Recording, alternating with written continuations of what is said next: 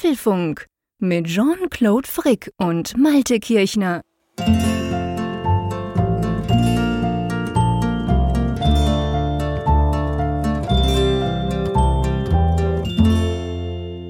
Hallo und herzlich willkommen zum Apfelfunk Podcast, Ausgabe 379, welche wir am Mittwoch, dem 3. Mai aufzeichnen. Und die, die schon länger dabei sind oder die, die unsere Nomenklatura verstanden haben, mögen sich vielleicht wundern, hä, 379, Moment, das ist doch ungerade, das ist doch normalerweise der Malte. Ja, aber der Malte hat schon so viel gequasselt in den letzten Folgen. Oder, mein Lieber? ja, man merkt, dass du ein bisschen fremd bist mit ungeraden Zahlen. Es klang, ja, ich, es klang so ein bisschen holzig. Ich bin beinahe gestolpert. Ich kann das gar nicht. ja, nein, aber nein, schön gemacht wie immer. Quatsch, nein, es ist tatsächlich so, dass wir uns ja, das hat sich so ergeben, das haben wir nie geplant, aber irgendwann war es dann halt äh, drin, quasi die Geraden sind von, mache ich die Anmoderation, was heißt die Begrüßung und die ungeraden Du. Aber ja, wir hatten ja eine Sonderfolge dazwischen, gell? Die wir natürlich auch ganz normal hochgezählt haben. Genau, das war dann die 378, aber es war eigentlich naheliegend zu sagen, dass der Gastgeber begrüßt ne? und nicht der Gast dann sich selber begrüßt nach dem Motto, klar. hier bin ich jetzt.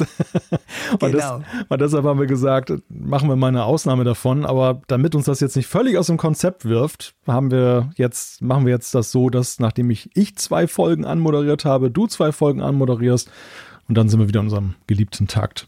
Ganz genau. Also das ist ein typischer Apfelfunk-Kompromiss, dass keiner zu kurz kommt. Hier machen wir das ganz genau so. Weil ja, ich war ja am Samstag, also unsere Sonderfolge war ja am Samstag, haben wir die aufgezeichnet Samstagabend. Ich war ja am Wochenende bei dir in Wilhelmshaven. Ich denke, die meisten haben es wahrscheinlich mitbekommen. Wenn ich mir so die Abrufzahlen anschaue, dann haben diese Folge sehr viele schon gehört. Wir haben unglaublich viel Feedback auf den sozialen Medien auch bekommen. Es gab ja auch noch ein Video dazu, by the way. Also wenn ihr Lust habt, könnt ihr das natürlich auch noch angucken, wo wir so ein bisschen drüber sprechen. Ja, wie das halt so war die, die, die Jahre so, wo wir uns nicht sehen konnten und wie wichtig eben dieser Besuch war. Und ich sag's dir ganz ehrlich, jetzt ist Mittwochabend, ich bin immer noch geflasht davon. Echt? ja, ich bin immer noch, ich meine, ich sehe natürlich diese Fotos jetzt, weißt du, das kommt bei mhm. mir da auf dem Screen in der Küche und natürlich auf dem iPhone. Das iPhone war schon ganz begeistert von den vielen Fotos und zeigt mir die die ganze Zeit an. Und ja, man muss ja sagen, und da sind wir wieder bei einem urtypischen Apfelfunk-Thema, wir hatten ja einfach auch krass geiles Wetter. Ja, das Wetter war ja nun wirklich extrem auf unserer Seite. Aber ich meine, das ist ja auch verdient. Wir, wir sprechen ständig über das Wetter. Da kann es uns ja auch mal was zurückgeben. ja.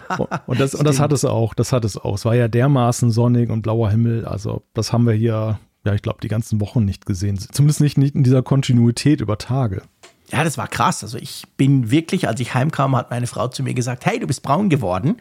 Und so ein bisschen einfach, ein bisschen Farbe bekommen, weil wir waren ja viel draußen, wir waren auch viel am Strand spazieren oder auf dem Deich. Und ja, es hat einfach immer die Sonne geschienen. Das war natürlich schon krass. Vor allem, weil es bei uns umgekehrt in der Schweiz, in der Zeit, also am Wochenende, war es total schlecht. Es war entweder grau oder hat geregnet.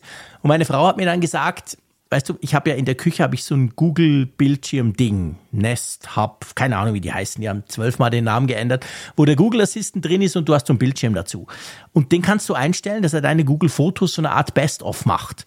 Und das Lustige daran, wenn man das macht, ist, dass er nach kurzer Zeit anfängt, aktuelle Bilder, wenn sie ihm gefallen, nach welchen Kriterien auch immer, dann dort anzuzeigen. Und das hat mich schon oft, ich habe das schon oft vergessen, wenn ich auf Reisen bin, ich mache irgendwelche Fotos, komme dann heim ganz begeistert oder schicke meine Frau von unterwegs mal was und dann kommt zurück, ja, haben wir gesehen, war schon auf dem Screen in der Küche.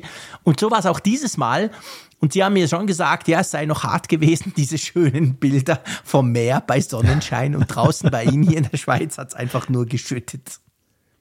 Ja, immerhin haben sie nicht unterstellt, dass es KI-Bilder sind oder so, was das ja gar nicht sein kann. Ja, puh, du, das ist ja das ist wirklich schwierig, gell? Das liest man inzwischen immer wieder. Also ich glaube, auf ja. Twitter sind sie schon so weit, wenn du ein schönes Bild postest, kommt sicher irgendeiner um die Ecke, ja, doch sicher KI gemacht. Also ich weiß nicht, wo das noch hinführen soll, ja.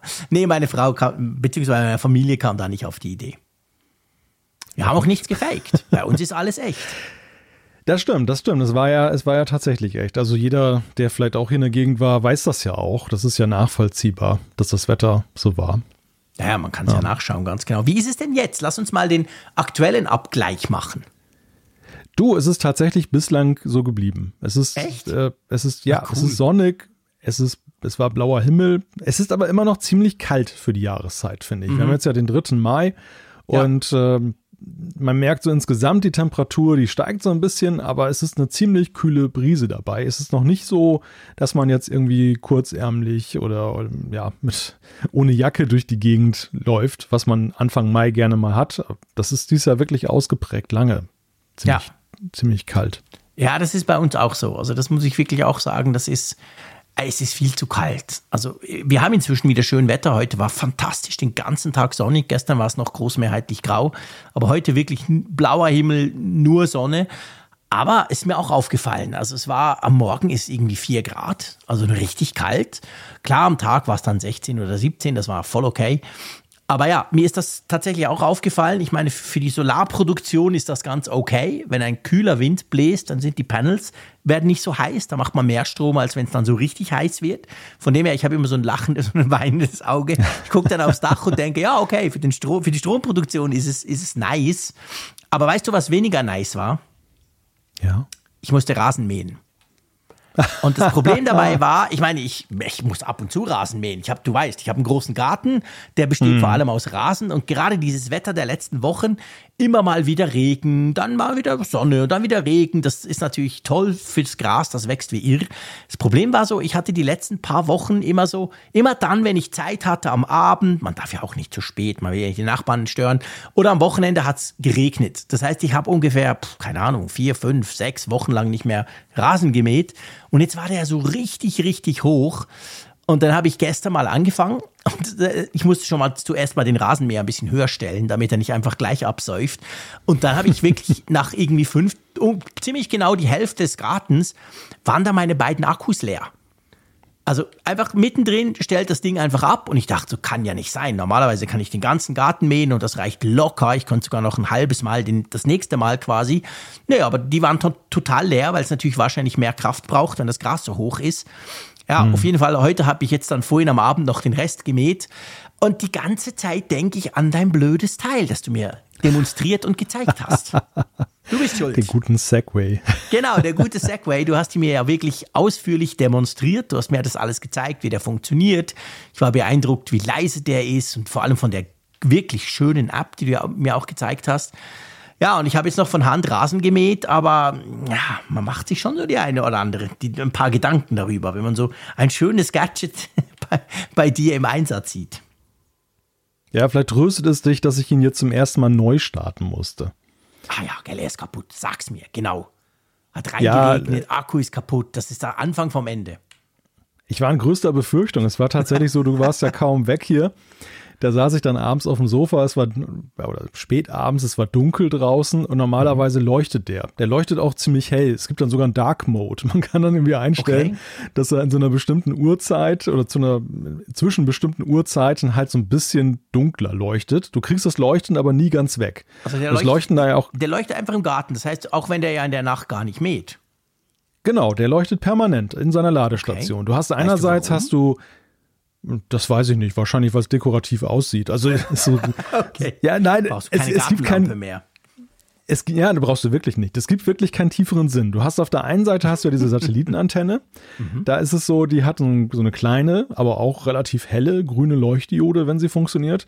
Okay. Dann hast du die Ladestation, die hat so eine kreisrunde, so, sag mal, ja, früher 5 Mark Stück groß, mhm. so eine so eine Anzeige, die auch grün leuchtet, wenn der, wenn der Mäher da angeschlossen ist und auflädt.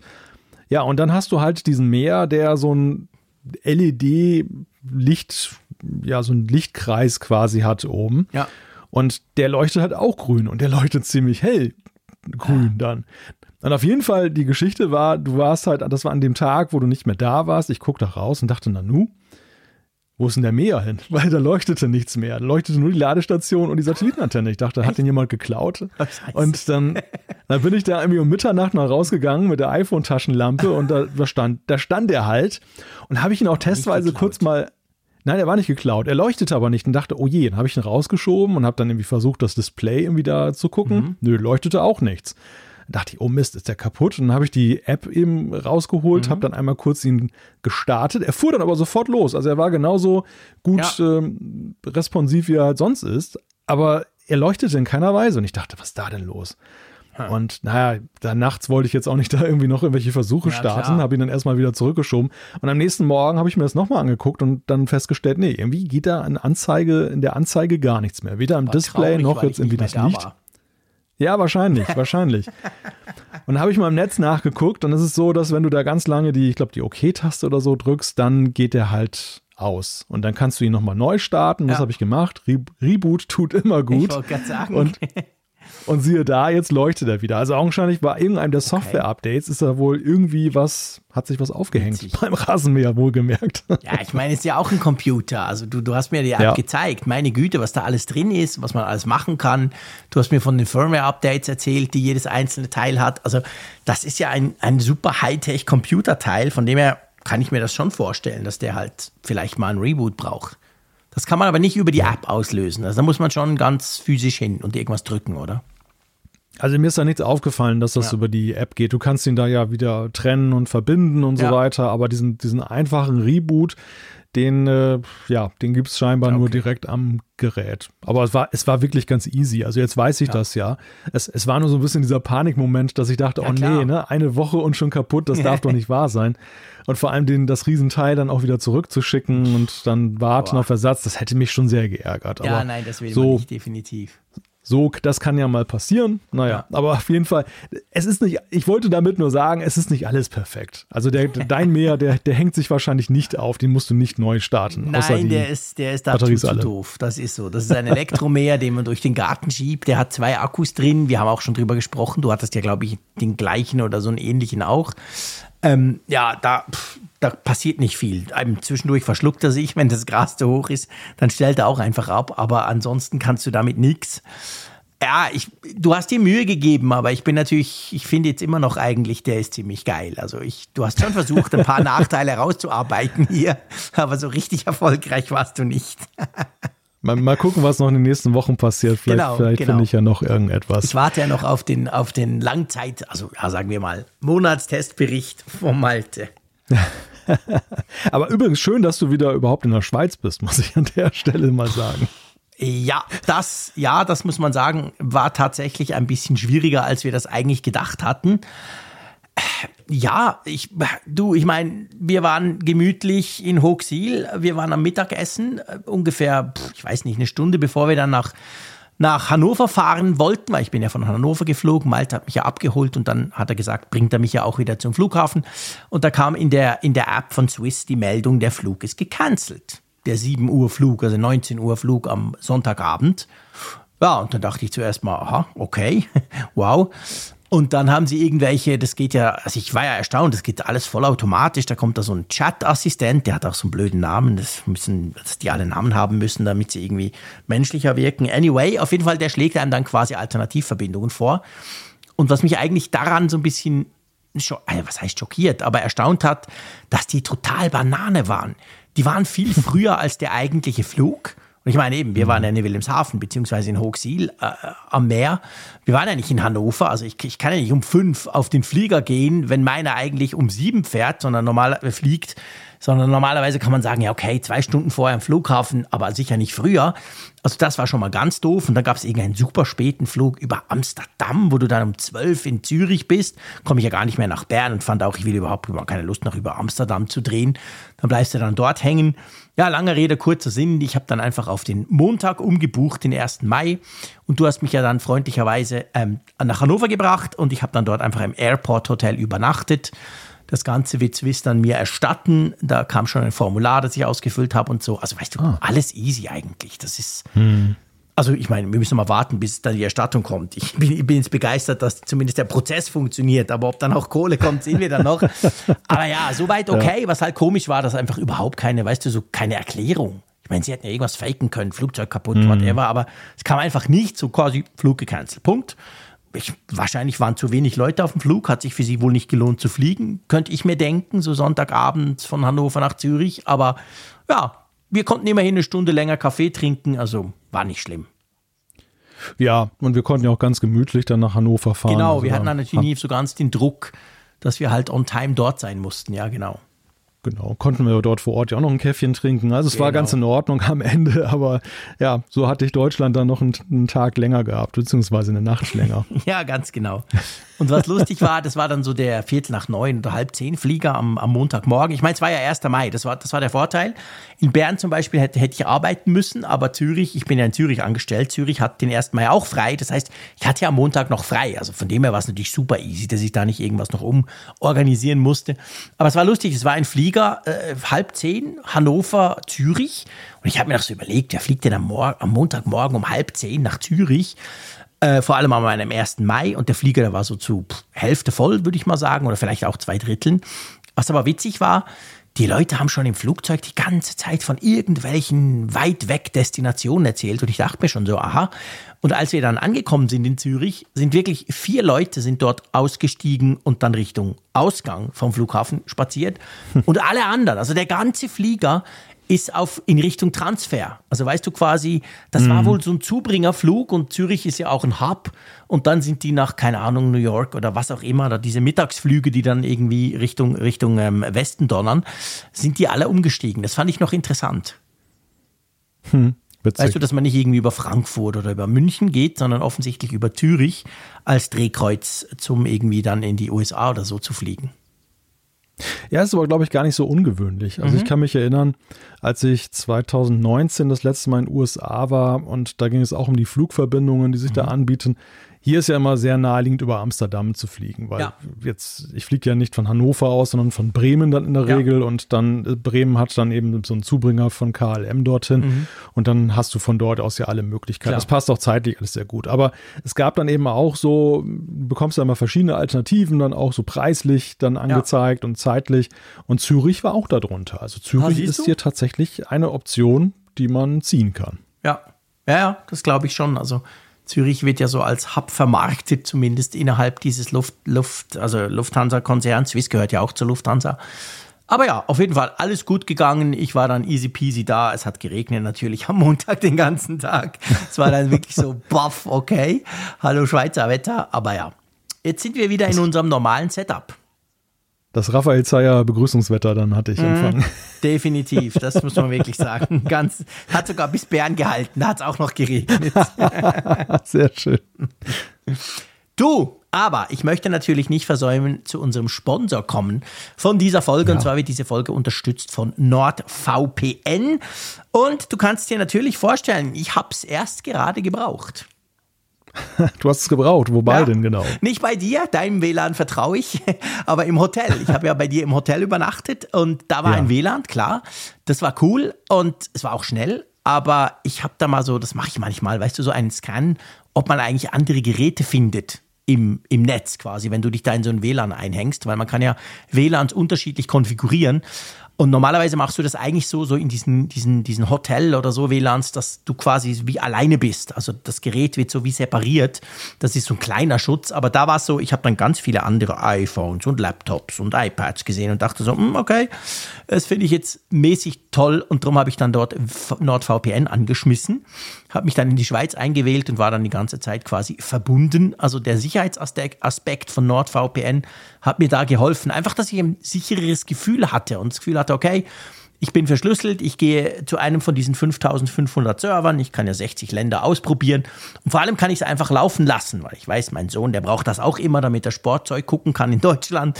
Also er hat das auch verbunden, man kann ja sechs Geräte gleichzeitig nutzen und da habe ich mich dann eigentlich, sage ich mal, in diesem Hotel-WLAN einfach deutlich sicherer gefühlt.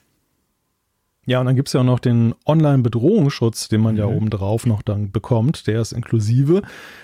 Der ist zum Beispiel ganz nützlich, wenn man mal checken möchte, ob die eigenen Passwörter noch sicher sind. Gerade in letzter Zeit haben wir wieder sehr viel über Datenleaks gehört und mhm. dass Passwörter da erbeutet wurden und die landen dann ja gerne mal im Dark Web. Und dieser, dieser Check, der sorgt halt dafür, dass dann eben der Dark Web Monitor dir anzeigt, ob dein Passwort noch sicher ist oder nicht. Also ob es angeraten ist, vielleicht mal ein neues zu vergeben. Aber hilft auch gegen Werbetracker, Phishing und Malware. Also da kann man eine ganze Menge mit anfangen und geht auch, ohne dass man eine VPN-Verbindung hat. Also das gibt es dann alles in diesem Paket mit dazu. Ja, und wer möchte, kann das ja mal ausprobieren. nordvpn.com slash Apfelfunk oder Couponcode Apfelfunk gibt dann auch einen schönen Rabatt auf zwei Jahre NordVPN-Sicherheit. Ganz genau. Und wir bedanken uns natürlich ganz herzlich bei NordVPN, dass sie uns so treu unterstützen. Ja, was ausgefallen ist, weil wir zwei ja quasi zusammen waren, war der Apfelfunk am Hörer, gell? Das wollen wir auch nicht unterschlagen. Wir hatten es ja angekündigt schon letzten Mittwoch. Wir haben nicht genau gesagt, warum. Der ein oder andere konnte sich natürlich denken, aber einfach nochmal zur Sicherheit, gell? Der nächste Apfelfunk am Hörer, wenn ihr euch freut, der ist jetzt nicht diesen Freitag, sondern wir machen dann Ende Mai ganz normal weiter. Genau, das ist unser Plan. Dann sind sie wieder alle dabei, hoffe ich. Der Zeier, der Michi, genau. du und ich. Ja. ja. und vor allem die ganzen Hörerinnen und Hörer bzw. Zuschauerinnen genau. und Zuschauer, die sind dann hoffentlich auch wieder dabei, wenn wir uns zu unserer lockeren Plauder Plauderrunde auf YouTube zusammenschalten. Wir haben ja dafür quasi als kleinen Ersatz, ist natürlich kein richtiger Ersatz, aber wir haben ein schönes Video gemacht, finde ich. Du hast ein sehr stimmiges Video gemacht von unseren drei Tagen zusammen an der Nordsee. Das findet man auch auf dem Apfelfunk-Kanal. Genau. Ja, ich war ja erst ein bisschen pessimistisch, ob das überhaupt klappt, ne, weil ich gar kein Konzept irgendwie im Kopf hatte. Ich habe einfach ein bisschen mitgefilmt und dann haben wir ja so ein paar O-Töne aufgenommen. Ja, ja, ja, weißt du, ich, ich, ich wollte ja nicht irgendwie so im Kopf so irgendwie so dicht sein mit, dass ich dies und das erledigen muss und dachte, ach, weißt Klar. du was, guckst du mal, was rauskommt. Ja, aber glücklicherweise ist ja was so herausgekommen. Ja, das hat super funktioniert. Also das hat, du hast ja eben ein paar Mal gefilmt. Wir haben ein kleines Interview miteinander aufgezeichnet und da seht ihr so ein bisschen auch unsere Beweggründe. Wie, wo, was. Also wenn ihr wollt, könnt ihr euch das gerne anschauen. So, wollen wir mal langsam Richtung Themen schwenken? Ja, so langsam wird es Zeit, dass wir mal über, ja, über Apple-Themen haben wir ja indirekt schon gesprochen mit dem Rasenmäher und so. Das ist ja auch über eine Apple, über eine App äh, auf iOS nutzbar. Aber jetzt kommen die richtigen Apple-Themen und da haben wir auch einiges Interessantes, was sich diese Woche ereignet hat. Es geht nämlich los mit dem Thema auf die Schnelle. Apple hat zum ersten Mal eine schnelle Sicherheitsmaßnahme ergriffen. Genau, dann sprechen wir über eine spannende Zusammenarbeit im Auge. Apple und Google gehen gemeinsam gegen unerwünschtes Tracking vor. Dann HomeKit Goes Echo. Amazon erweitert seine Meta-Unterstützung, was das bedeutet. Dann geht es um einen Generalschlüssel und zwar Google verkündet Passkey-Support. Ja, gut gespart. So lief der Start von Apple Savings. Umfrage der Woche, Zuschriften unserer Hörerschaft, ganz viel hat uns erreicht. Das werden wir natürlich ebenfalls noch hier in den Podcast packen. Ja, lass uns mal loslegen mit einem interessanten Update, sage ich mal. Das, wann war das? Gestern oder vorgestern? Siehst du, jetzt habe ich wieder mein Zeitproblem, das ich immer habe. In, in, der Nacht zum Dienstag. In der Nacht zum Dienstag, so rum war es, genau. Also ja. in der Nacht zum Dienstag wurde das released. Das war schon dahingehend komisch, dass es merkwürdig aussah. Da kam nämlich ein iOS 14. Punkt, was war es denn? 3.1, glaube ich, oder? Und dann hinten dran eine A. Also das sah schon irgendwie, man dachte so, hä? Moment, das, nee, 16.4.1, hm. so, so rum ist es, iOS 16.4.1. Genau. Und dann hinten so ein A drin, da, da, da, dachte man schon, hä, was ist denn das komisches? Und dann auch noch so gesagt quasi, hey, Achtung, äh, wichtiges Software-Update. Ähm, bevor wir dazu kommen, was das überhaupt unterscheidet von normalen Updates und vor allem, was das für die Zukunft auch bedeutet, der, der Apple-Geräte, ist es was bei dir auch so? Also warst du auch einer dieser verrückten, ganz schnellen und bei denen hat es dann am Anfang nicht funktioniert, wie, wie ich das war? Ja, ich war tatsächlich auch noch schnell genug. Also ich hatte auch die Fehlermeldung, wo es hieß, ja. irgendwie, das könne nicht geladen werden. Aber im zweiten Anlauf, ich weiß gar nicht, wann ich es wieder probiert habe, aber es war relativ nah dran, da ging es dann gleich problemlos. Ja, es war wirklich ganz kurz, es war auch nur 85 Megabyte groß. Es war irgendwie das Problem am Anfang, du hattest zwar runtergeladen, alles picobello, aber dann irgendwie bei der Verifikation ging was schief, da kam eine Fehlermeldung. Aber eben, das war, ich habe so einen Tweet rausgehauen, so nach dem Motto, hey Apple, probiert mal was Neues und natürlich funktioniert's nicht. Aber schon nach einer halben Stunde oder so ging's dann. Dann haben mir ganz viele geschrieben, bei mir funktioniert's und ich habe dann gemerkt, ja okay, bei mir inzwischen auch. Aber sagen wir mal, holprig war der Start trotzdem. Das darf man, glaube ich, sagen, oder? Ja, und das war auch verwunderlich, weil wir haben ja diese, diese schnelle Sicherheitsmaßnahme ja schon in den Beta-Versionen von 16.4 gesehen. Da hat Apple ja einige, Maß, einige, einige Male sowas gezündet. Mhm. Ich glaube, es waren einfach nur so Leerdinger, da war gar nichts ja. wirklich drin. Aber um mal die Funktionalität zu testen. Und ja, jetzt muss ja irgendwas so mit der Größe des, des Ansturms da schiefgelaufen mhm. sein, dass, dass das irgendwie hakte. Ja, offensichtlich, genau. Aber erzähl mal, was ist denn diese schnelle Sicherheitsmaßnahme? Ja, die schnelle Sicherheitsmaßnahme, ich, ich liebe übrigens diesen deutschen Begriff, ne? Im Original heißt das ja Rapid Security Response. Das klingt ja viel, viel dramatischer und ja, gefährlicher. Auch. So, die so schnelle, schnelle Sicherheitsmaßnahme total dämlich, sorry. Ja, das klingt nämlich so, als wenn da einer Flatterband aufhängt. Ne? So, das genau, ja, genau so. Ja. Hier nicht weiter, hier ja, nicht genau. weiter. Die ist eine schnelle Sicherheitsmaßnahme. Nein. Nein, aber es ist tatsächlich ein ernster Hintergrund. Diese schnelle Sicherheitsmaßnahme dient dazu, dass dann eben sicherheitsrelevante Updates schneller eingespielt werden können. Bislang ist es ja so, dass Apple dann immer ein reguläres Update gemacht hat. Normalerweise mhm. eben diese berühmt-berüchtigten Punkt-Punkt-Releases. Ja. Und ja, ich weiß nicht, warum es jetzt schneller geht, aber auf jeden Fall geht es, soll es dadurch schneller gehen. Manchmal soll es ja sogar, das hängt davon ab, wie komplex das ein System eingreift, aber auch möglich sein im Vergleich zum normalen Update, dass ohne Reboot das Ganze dann eingespielt wird.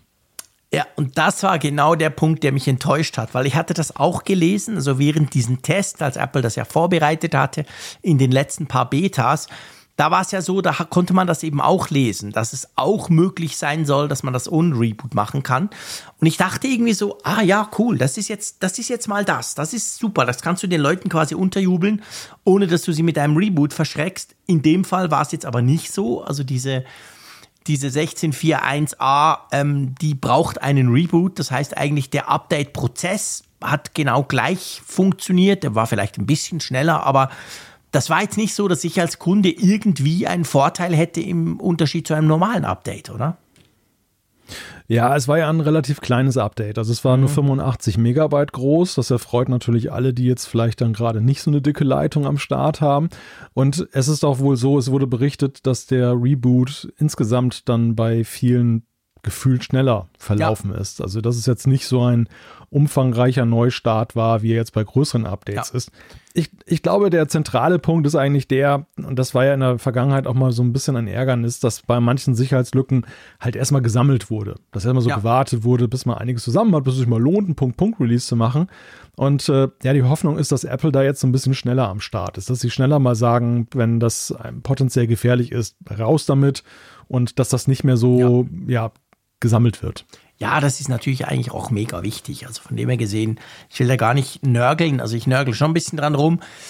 Aber ähm, im Prinzip ist das natürlich eine ganz tolle Sache, weil genau das, also das sind ja Sicherheitslücken, die da gestopft werden von Apple. Sehr oft sind das sehr kritische Lücken und vor allem sind das sehr oft auch Lücken, die ja bereits ausgenutzt werden. Also das heißt, da ist ja eigentlich schnellste wie soll ich sagen, höchste Vorsicht und, und Schnelligkeit von Seiten Apple ganz wichtig, dass das eben schnell geflickt wird. Und wenn das natürlich schneller geht, dadurch, dass man das eben quasi wirklich nur da flickt, wo nötig und den ganzen Rest stehen lässt, dann ist das natürlich ein großer Vorteil. Im Unterschied zu sonst, wo man das, wie du es gesagt hast, zusammenpackt oder vielleicht auch einfach gesagt hat, ja komm, wir sind eh gerade bei 16.4.2 dran, wir hauen das dann dort noch dazu. Könnte aber dazu führen, gell, dass wir vielleicht in Zukunft mehr Updates sehen. Das könnte in der Tat dazu führen. Und es ist natürlich ja auch die Frage, warum Apple davor zurückgestreckt ist, nicht einfach mit den Punktnummern dann häufiger mal was rauszubringen. Mhm. Also es hätte, ich weiß nicht, ob es da technische Unterschiede gibt, aber nach meinem Gefühl ist es so, dass es ja jetzt auch, auch mit der Wahl des Buchstabens vielleicht eben signalisieren soll, okay, das ist nur Sicherheit, da ist ja nichts mehr mit drin. Mhm und äh, ja, vielleicht auch die Dringlichkeit. Aber du hast recht, es wird häufiger so sein. Und die Frage auf Strecke ist natürlich, ähm, ob die Leute diszipliniert sind, das dann auch zu laden. Also ob sie dann nicht dann, man sieht ja so schon die Tendenz, dass Leute diese Update-Meldungen wegklicken, weil sie jetzt immer häufiger gekommen sind in den letzten Jahren. Und wenn jetzt noch dann diese ganzen Buchstaben-Releases dazwischen durchkommen, dass sie dann noch eher geneigt sind zu sagen, ach, weißt du was, nee, brauche ich nicht, komm, äh, läuft ist, doch hier gerade. Ja, das ist genau meine große Angst. Das ist genau der Punkt. Also ich meine, wir Freaks, natürlich machen wir das, keine Frage. Aber das ist genau die Angst, die ich habe. Wir wissen, dass Leute schon sehr, also der durchschnittliche User, um den mal wieder zu bringen, ist, findet diese Updates doof. Sie bringen ihm nichts. Er hat Angst, dass es danach schlechter läuft als vorher. Diese Angst kann man, glaube ich, auf Windows 95 zurückführen. Da war das so. Und, und das sind so tief verwurzelte Dinge, dass du denkst, oh nein, boah, dann geht irgendwas nicht und dann dauert's ewig. Ah, oh, nee, komm, ich mache es nicht. Und drum, drum war ich enttäuscht bei diesem ersten Update, bei dieser ersten Sicherheitsmaßnahme, weil ich mir eigentlich dachte, wenn man das ohne Neustart machen kann, dann könnte Apple das ja einfach aufspielen. Weißt du, uns zwingen quasi. Zack, buff, im Hintergrund, du merkst es gar nicht. Weil es ja. aber die, weil es ja aber eigentlich im Moment, zumindest so wie es jetzt rauskam am Dienstagabend, also beziehungsweise Montagabend, war es ja ein normales Update, nur ein bisschen kleiner. Sprich, du musstest das starten, du musstest sagen, ja, ich mache das, du musstest einen Neustart machen.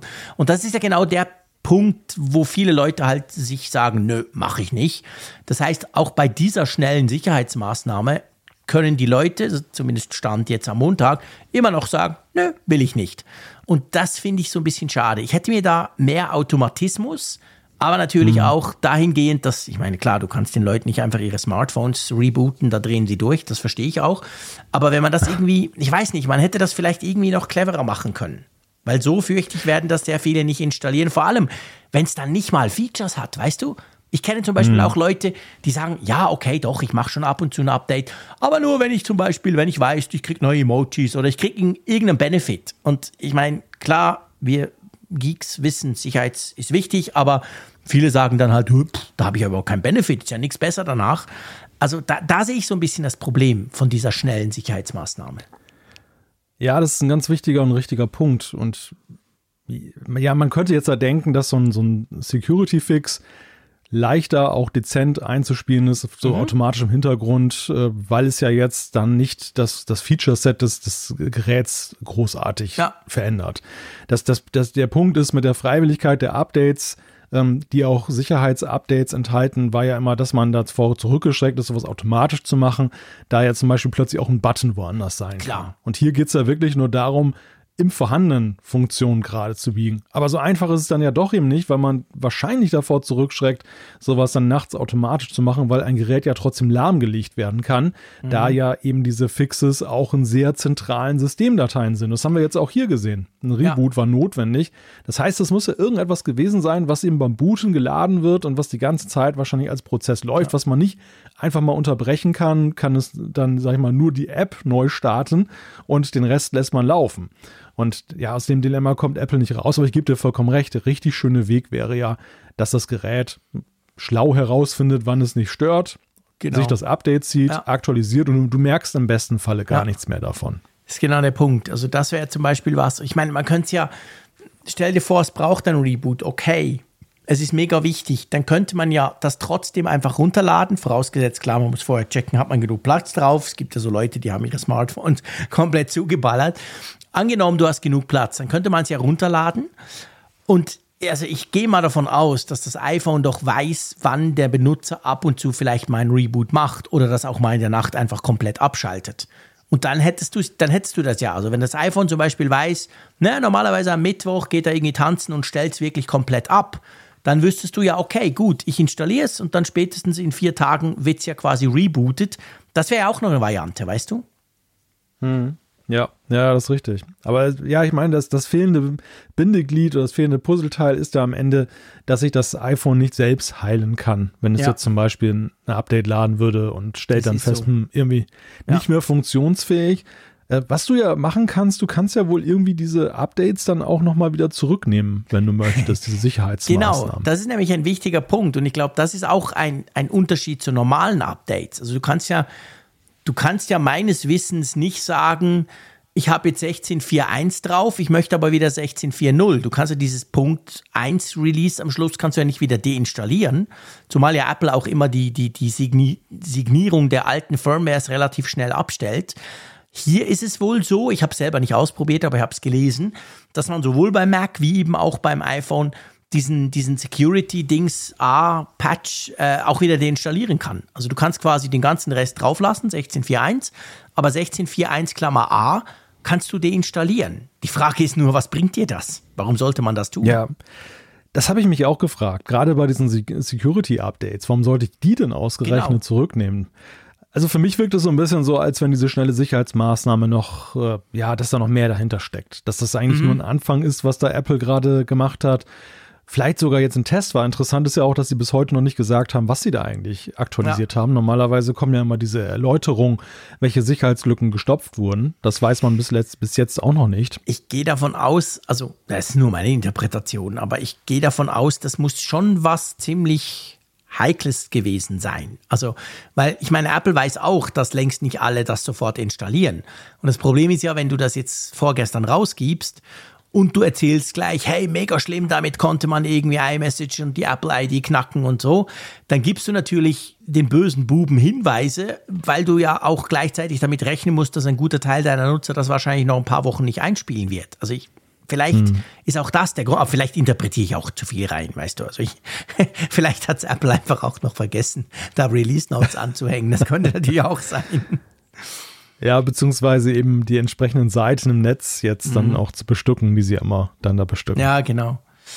Ja, also bei Mac ist mir zum Beispiel tatsächlich aufgefallen, weil ich dachte auch bei Mac so, oh krass, jetzt gibt das wieder dieses, wir warten mal 40 Minuten Update, aber das war dann wirklich schnell. Also er hat keine fünf Minuten gebraucht und ihr wisst ja, der Mac normalerweise bei so einem Punkt-Release, der, der, der braucht ja immer ewig, egal wie schnell er ist. Keine Ahnung warum, aber der Mac braucht wirklich lang für solche Updates. Und das war hier nicht der Fall. Also das war tatsächlich, am Mac war es richtig schnell. Beim iPhone ist mir nicht so aufgefallen. Ich finde auch, da geht es eigentlich im Allgemeinen sowieso relativ schnell. Aber beim Mac, da bin ich immer ungeduldig und gucke den an und denke so, hey, meine Güte, was machst du denn hier wieder? Ich will doch arbeiten oder YouTube gucken oder was auch immer. Aber dieses Mal ging es schnell. Ja.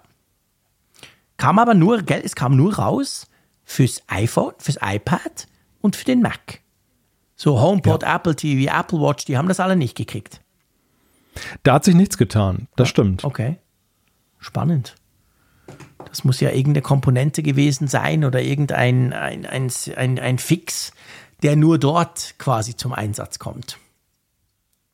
Ja, es bleibt halt rätselhaft, ne? Also mhm. es bleibt rätselhaft, was genau da jetzt gefixt wurde, aber es ist ihm auch nach wie vor, glaube ich, ein wenig rätselhaft, wo diese schnelle Sicherheitsmaßnahme denn sich noch weiterhin mhm. entwickeln soll oder ob das schon alles gewesen ist, dass, ja. ob Apple da vielleicht mehr mit vorhat. Ich bin schon gespannt, ja. Das könnte nämlich gut sein. Ich meine, das könnte der Start von etwas sein, wo wir dann vielleicht in zwei, drei Jahren äh, zurückdenken und sagen, hey, damit fing diese neue Art der Updates oder so an Natürlich ist am Anfang vielleicht noch ein bisschen holperig das Ganze, aber ich glaube schon auf, dass, dass Apple diesen Aufwand nicht unbedingt macht, um nur ab und zu ein bisschen schneller zu sein. Ich habe auch das Gefühl, da steckt wahrscheinlich noch mehr Konzept dahinter, das wir im Moment einfach noch nicht sehen. Ja. Vielleicht werden wir ja mit iOS 17 schlauer. Ja, wer weiß, wer Wenn's weiß. Dann an der WWDC gezeigt wird. Dann war ja heute auch noch so eine Geschichte plötzlich. Also ich meine, die Woche, wir sind ja im Moment so ein bisschen im Vor-WWDC-Zeit, äh, da ist es recht ruhig, weil man einfach sich jetzt alles auf die WWDC konzentriert und man denkt, da kommt dann das große Feuerwerk. Aber ja, heute haben Apple und Google etwas gemeinsam bekannt gegeben und das allein wäre ja eigentlich schon eine News wert, weil wann war das das letzte Mal? Das war da bei diesem, ähm, diesem Exposure Framework bei Corona. Genau. Aber die spannen wieder zusammen. Ja, große Freude, muss ich sagen. Ich habe ja immer wieder dafür plädiert. Also meine Idee war weitreichender, wie Apple und Google kooperieren können. Ne? Meine Idee war ja, dass sie eben beim Wo ist Netzwerk beziehungsweise beim entsprechenden Pendant bei Google einfach auch zusammenarbeiten könnten, was jetzt dann diese äh, ja, das, das Erkennen dieser, dieser, ähm, dieser AirTags oder mhm. der anderen Tracking-Devices ist, um die um die weißen Flächen und die weißen Flecken ja. dann zu stopfen auf der Karte.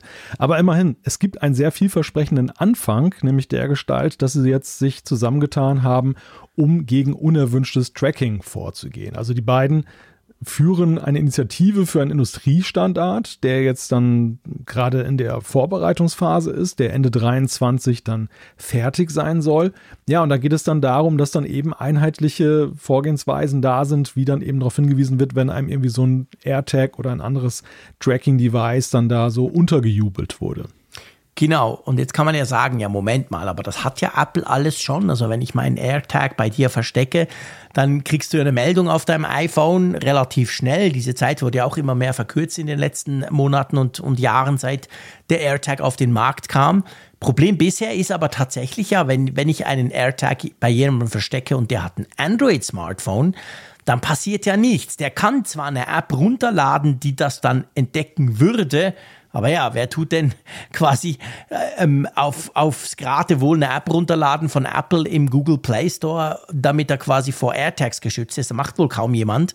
Und genau da soll es ja ansetzen. Also das soll ein Standard werden und der soll geräteübergreifend sein. Übrigens, witzig, es ist ja nicht nur Apple und Google dabei.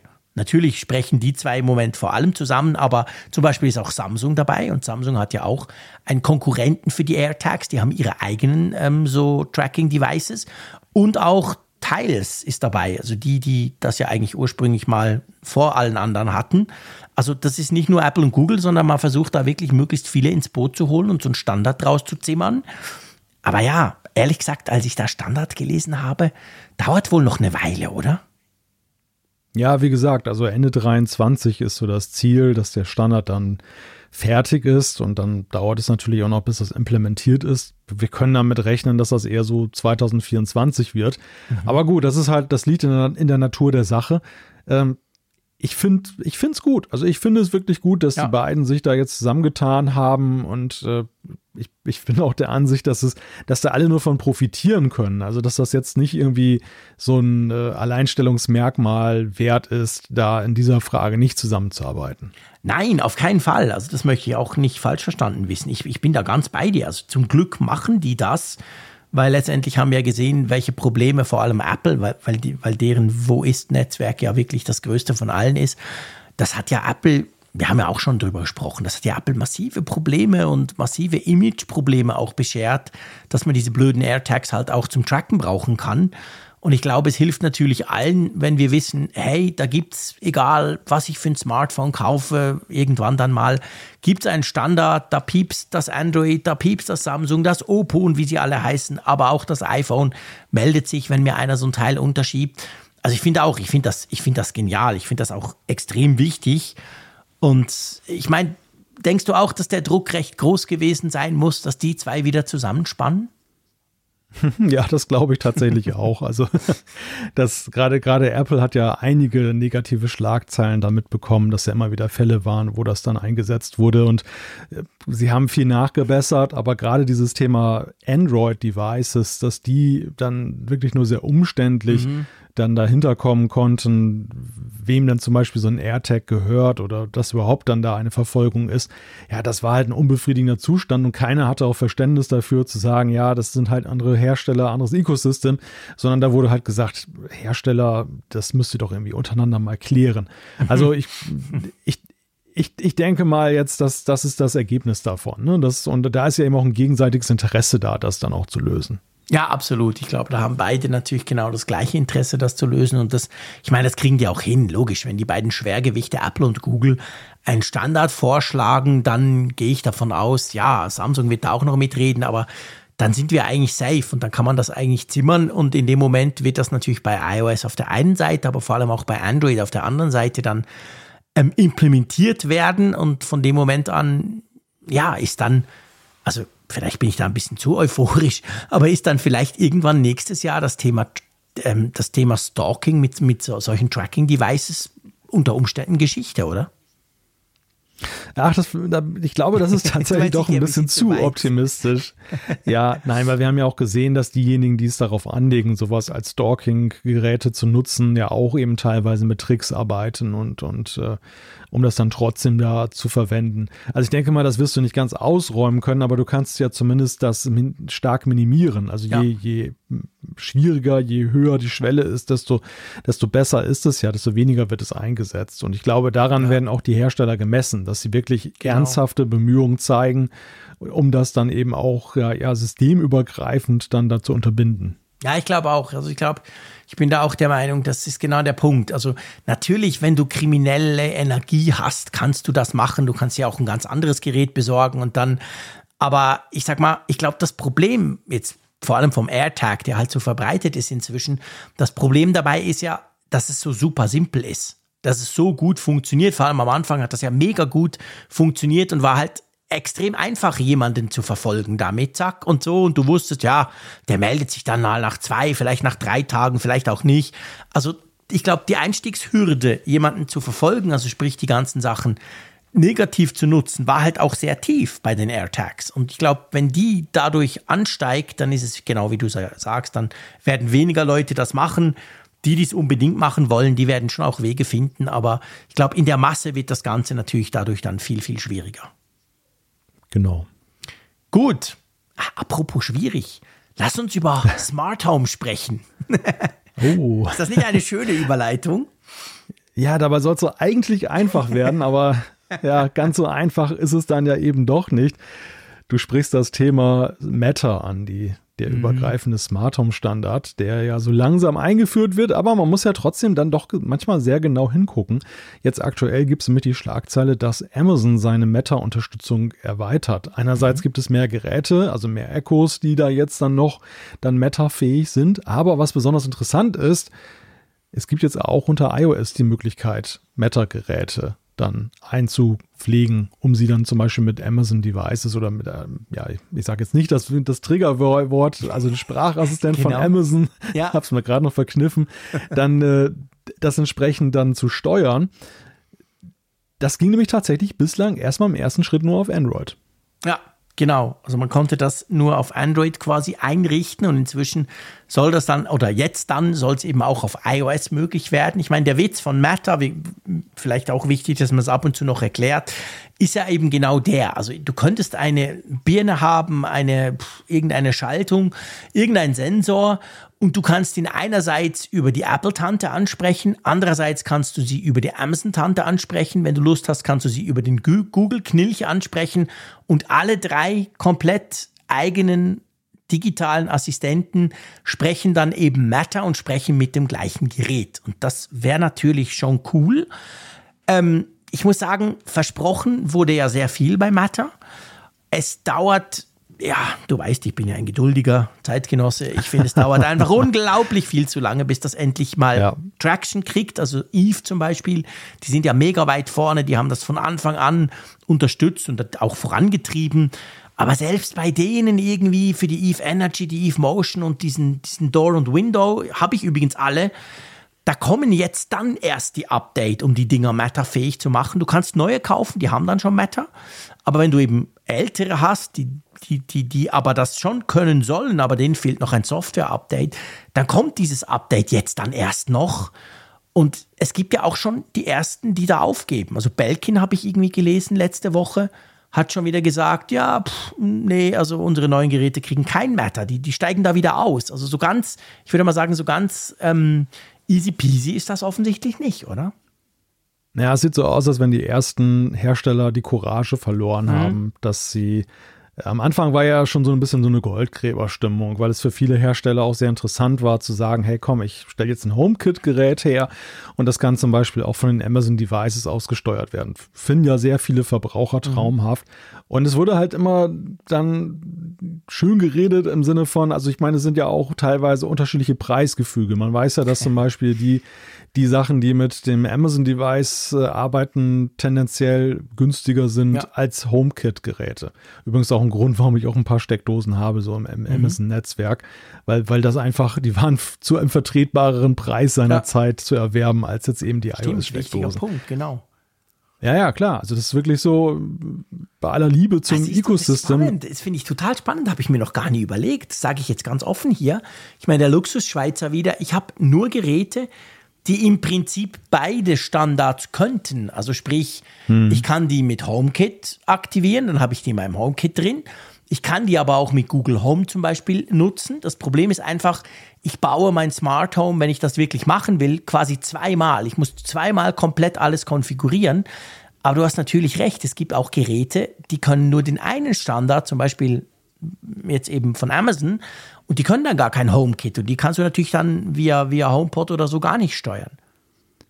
Genau, und das hat das Versprechen für die Zukunft, dass wenn die Meta-fähig sind und im Moment ist es noch ja auch wiederum gerade bei den Premium-Geräten anzutreffen, diese erste Meta-Unterstützung. Ich finde, da bringt es im Moment gar nicht mal so viel, weil die ja. häufig sowieso schon multifunktionell mhm. unterwegs sind.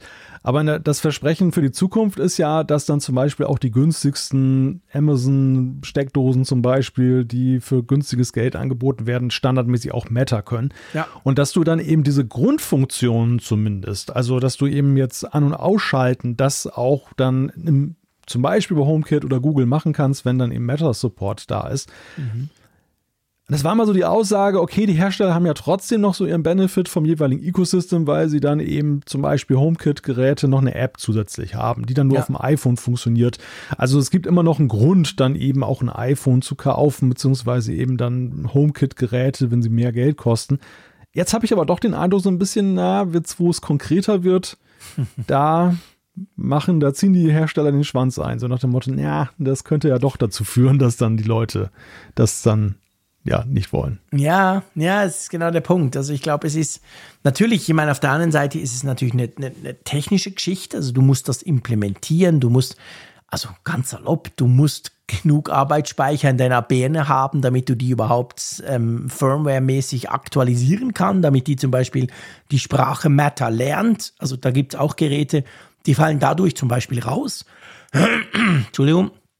Zum Beispiel da Netatmo hat sich da ein paar Mal ziemlich ähm, in die Nesseln gesetzt, weil die einfach, ja, ich sage mal, zu wenig potente Hardware eingebaut haben und dann wurden viel versprochene Updates, kamen halt nie an, weil, weil die gemerkt haben, oh shit, unsere Kamera hat zu wenig RAM, wir können das gar nicht. Also ich glaube schon, das, das tönt so schön und ich fand auch, wow, cool, ja, alle sprechen miteinander, geile Sache. Aber ähm, ich glaube, im Moment sind wir so in der Phase, wo man einfach diese, diese Fallstricke sieht und eben gewisse geben auf, andere ziehen es durch. Amazon erweitert das Ganze jetzt so ein bisschen. Ich glaube, es wird wohl noch recht lange dauern, bis, bis so quasi die Geräte ganz automatisch Matter sprechen, oder? Ja, im Moment ist es halt weiterhin furchtbar kompliziert. Das, wir kommen ja aus einer sehr komplizierten Situation, wo man ja schon hingucken musste. Mhm. Ja, Schaltsteckdose ist nicht gleich Schaltsteckdose, sondern welches Ecosystem ja, genau. unterstützt sie denn jeweils? Und äh, wir, wir kommen ja jetzt in eine Phase, wo es eigentlich traumhaft wird, aber im Moment muss man beim Kauf halt peinlich genau aufpassen, ja. ob überhaupt Meta-Support da ist. Das ist längst bei noch nicht allen Neugeräten eben der Standard. Naja, und der zweite Punkt ist eben auch, selbst ja mit dem Meta-Standard versuchen sich ja die Ecosystems auch so ein wenig voneinander abzuheben. Zum Beispiel Amazon wirbt jetzt gerade sehr stark damit, dass es diese frustfreie Einrichtung gibt, die obendrein noch mit ihrem Einkaufszentrum dann verbunden ist. Also auch da oder die, die drängen darauf auf die Zertifizierung durch die Hersteller, um dann eben bestmöglich, dass es bestmöglich funktioniert und irgendwelche Zusatzsachen noch dann da laufen. Das macht es für den Verbraucher nicht gerade einfach. Ist das dieses, dieses, dieses FFS, diese frustfreie, gell, das heißt doch so, Frustration Free Setup, habe ich irgendwo gelesen. Völlig genau, verrückt. Genau. Aber gell, das ist doch das, also korrigier mich, du kennst dich da viel besser aus. Ich habe auch schon ein Amazon Echo Dot bestellt. Und was mich schon beeindruckt hat, ist, das macht ja nicht mal Apple so. Ich, ich habe den bekommen, also bei Amazon bestellt, logisch, das ist diese kleine Quietschwürfel, mit dem man dann sprechen kann. Und der war, als ich den eingesteckt habe, komplett eingerichtet. Also da war mein Konto drin, der wusste, ich bin, ich bin ich und so. Also ich musste gar nichts mehr tun. Ich musste den nur noch ins WLAN hängen und in dem Moment ging es los. Und das soll wohl so sein, gell, dass du, wenn du Geräte kaufst, ja. die das dann können und dann aber eben dieses, ja, dieses frustfreie Setup unterstützen, dass die dann quasi, wenn du sie bei Amazon logischerweise bestellst, eigentlich schon vorkonfiguriert in deinem Smart Home landen, oder? Genau, du musst sie nur noch einschalten und dann laufen geil. sie gleich. Das, das, ja, es erfreut natürlich vor allem die unwissenden Nutzer, ne? Also die jetzt ja. dann jetzt keine Lust haben, sich jetzt mit QR-Codes und Apps dann auseinanderzusetzen, sondern einfach sagen, genau. hier komm, Steckdose rein. Und äh, ja, damit versucht halt Amazon dann für sein Ecosystem zu werben. Mhm. Und äh, andere Hersteller haben eben auch ihre Benefits, ja. die sie dann eben da an, anbieten. Das, das soll so ein bisschen dann eben dann differenzieren, aber macht es dann halt ja auch schon wieder nicht einfacher für den Verbraucher, weil er eben genau hingucken muss. Ja, ich fürchte einfach, ich meine, das ist genau das, was du vorhin gesagt hast. Man muss einfach noch mehr Kleberli auf der Box haben, damit man safe ist, weißt du? Wir brauchen jetzt noch die, das Matter-Logo. Das Matter-Logo muss unbedingt drauf sein, keine Frage. ähm, dann ist es so eben, vielleicht haben wir noch so ein FFS-Logo, wenn wir es bei Amazon kaufen und und und. Also das ist schon nach wie vor nicht so einfach. Aber weißt du, was mir aufgefallen ist? Ich hatte gerade in den letzten paar Wochen, hatte ich hier einen ganz anschaulichen Case, äh, hier, hier bei mir zu Hause, warum das eben schon schön wäre, wenn es dann mal käme. Weil wir sprechen ja schon lange über Matter. Wir haben das vorgestellt, als es vorgestellt wurde und wir haben in der Theorie das erklärt, wie toll das sein könnte.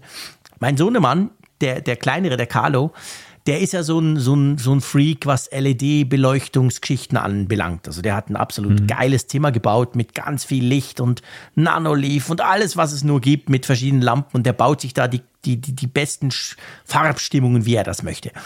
Und er hatte das anfänglich im HomeKit gemacht und ist dann tatsächlich witzigerweise hat er dann irgendwie ein Gerät bekommen, also das hat er sich dann selber gekauft bei Amazon, äh, irgendwie irgend so ein, eine, eine LED-Leiste und die hat kein HomeKit, weil die war, die war günstig. Die hat aber Google Home. Und dann kam er auf die Idee, okay, er hat auch noch so einen kleinen Google Home von mir dann mal bekommen zu, zum Ausprobieren und Radio hören und so. Und dann hat er gesagt, hey komm, ich mache das Ganze im Google Home. Und dann hat er gemerkt, oh shit, ich muss ja mein ganzes Zimmer komplett noch einmal neu bauen, weil ja die Geräte, die im HomeKit sind, die können ja Google Home nicht und umgekehrt auch nicht. Dann hat er alles nochmal eingerichtet, weil das geht, weil die meisten Geräte offensichtlich, die wir da haben bei uns, beides können. Aber hey, das war super mühsam. Und im Moment steht da an, dass der Eve äh, Motion das ist so ein, so ein ähm, Sensor, der merkt, wenn du, wenn du ins Zimmer läufst zum Beispiel. Und er will mhm. dann eben, wenn er ins Zimmer läuft, will er, dass dann quasi eine bestimmte Lichtstimmung passiert mit diversen Geräten. Und der Eve Motion, der kann noch nur HomeKit. Und darum wartet er ganz sehnlichst drauf. Und ich meine, ich lache eigentlich, dass mein zwölfjähriger Sohn ähm, Matter dringender braucht als ich. Der will jetzt, dass das updatet auf Matter, weil dann könnte er es nämlich mit dem Google Home steuern und dann könnte er quasi diese Programmierung, die er da macht, diese Automation, dann eben nicht mehr im HomeKit, sondern in Google machen. Aber du siehst, also selbst der, der fragt mich, du, wann kommt dieses Update? Und ich habe dann mal geguckt bei Eve und ja, ich weiß nicht, soll jetzt dann irgendwann mal kommen. Also ich werde berichten, ob ich es schaffe, diesen, diesen Sensor mal, mal zu aktualisieren, dass der dann die neue Sprache lernt. Wir sind gespannt. Aber es ist immer noch kompliziert. Viel zu kompliziert eigentlich. Wollen wir zu unserem nächsten Thema springen? Genau. Da soll es einfach werden statt kompliziert. Und, genau. und, wieder ist, und wieder ist Google im Spiel und äh, wieder ist es auch durchaus für iOS-Nutzer von Interesse. Es geht nämlich darum, Google hat heute angekündigt, dass sie jetzt Support für Passkeys einführen wollen. Tada! Genau. Lange drauf gewartet. Ja, ja, aber wirklich. Ich meine, ähm, da, da, kam eine Medienmitteilung von Google raus. Da, da, hieß es wirklich, Google steuert Richtung passwortlose Zukunft. Und das tönt ja schon mal, ist ja schon mal ein, ein heißes Versprechen eigentlich. Sie haben das anlässlich des Weltpassworttages gemacht. Ich weiß gar nicht, wann der ist. Morgen, übermorgen. Der ist jetzt dann wieder irgendwann. Und genau, da geht es darum, dass man halt Passkey unterstützt. Und ehrlich gesagt, ich wusste gar nicht, es ist ein bisschen peinlich, aber ich wusste gar nicht, dass Google das noch nicht unterstützt. Hat das bisher nur Apple? Ja, ja, Apple, haben die das denn überhaupt implementiert? Hast du eine iCloud Passkey? Nee, noch nicht, aber sie haben mal gesagt, sie wollen das machen, oder? Ja, sie wollen das machen. Das wollen ja viele. Das ist ja gerade das Problem mit Passkey, dass wir diese Funktion haben und dass du sie eben schon ja in ganz entlegenen Winkeln teilweise in Aktion erleben kannst. Also ich habe das mal für so ein WordPress-Log habe ich das mal eingerichtet. Ne? Mhm. Ne? Da gibt es so Plugins, mit denen kannst du dann so einen Passkey-Zugang schon machen. Fand ich sehr nützlich, fand ich wirklich gut gemacht. Aber eben gerade bei den großen Sachen, wo du ja ständig eben darum gebeten wirst, dich einzuloggen, da vermisse ich Passkey immer noch. Und dazu zählen eben auch Apple und Google. Ja, das ist genau der Punkt. Also Apple unterstützt das zwar, du kannst im iCloud äh, auch im, im iCloud ähm, Schlüsselbund kannst du diese Sachen speichern, aber selber, also quasi bei ihren Diensten, haben sie es tatsächlich noch nicht. Ich glaube, ich, ich wage einfach mal zu sagen, kein großer Service bisher hat Passkey implementiert. Und wenn ihr euch da draußen jetzt fragt, hä, Passkey? Erklär mal kurz, Malte, was wird besser, wenn die jetzt dann mal alle Passkey unterstützen? Ja, der Vorteil bei Passkey ist ja, dass du dich dann mit Face ID oder Touch ID dann einloggst. Also, dass das von deinem Gerät sozusagen diese ganze Sicherheitsschlüsselgeschichte übernommen wird. Das ist eben auch so gut verschlüsselt ist und so gute Schlüssel sind, dass das dann den üblichen Passwörtern weit überlegen ist. Und ja, dass du eben diese, also mal aus Sicht des Nutzers bist du halt diese ganze Geschichte mit den Passwörtern los. Du, du loggst dich nur noch auf deinem Gerät halt ein in, über das biometrische Verfahren, so wie du es ja vielfach schon machst. Und äh, du musst nicht mehr unbedingt einen Passwortmanager haben. Du musst, musst ja keinen Kopf über solche Sachen machen und es ist deutlich sicherer. Mhm. Weißt du, also ich, ich weiß es nicht, darum frage ich dich, weil du bei solchen Dingen meistens ein bisschen mehr noch weißt. Ähm, angenommen, ich mache einen neuen Dienst, also wenn ich natürlich einen Dienst schon habe und ich kann den quasi zu Passkey migrieren, dann ist mir grundsätzlich ja klar, wie das funktioniert. Dann kann ich in Zukunft mit Face ID zum Beispiel dann mich dort einloggen. Wenn ich jetzt aber einen neuen Dienst mache, irgendein neues, keine Ahnung, irgendein neues soziales Netzwerk oder so, das ich ausprobieren will, wie funktioniert denn dann die Erstellung? Also wird da gar nie mehr ein Passwort von mir irgendwo erstellt und dann quasi verknüpft mit meiner Face ID? Oder anders gesagt, wenn mein Gesicht plötzlich anders aussieht, dann komme ich nie, nirgends mehr rein, weil ich ja eigentlich dann gar, gar nirgends die Passwörter kenne, oder?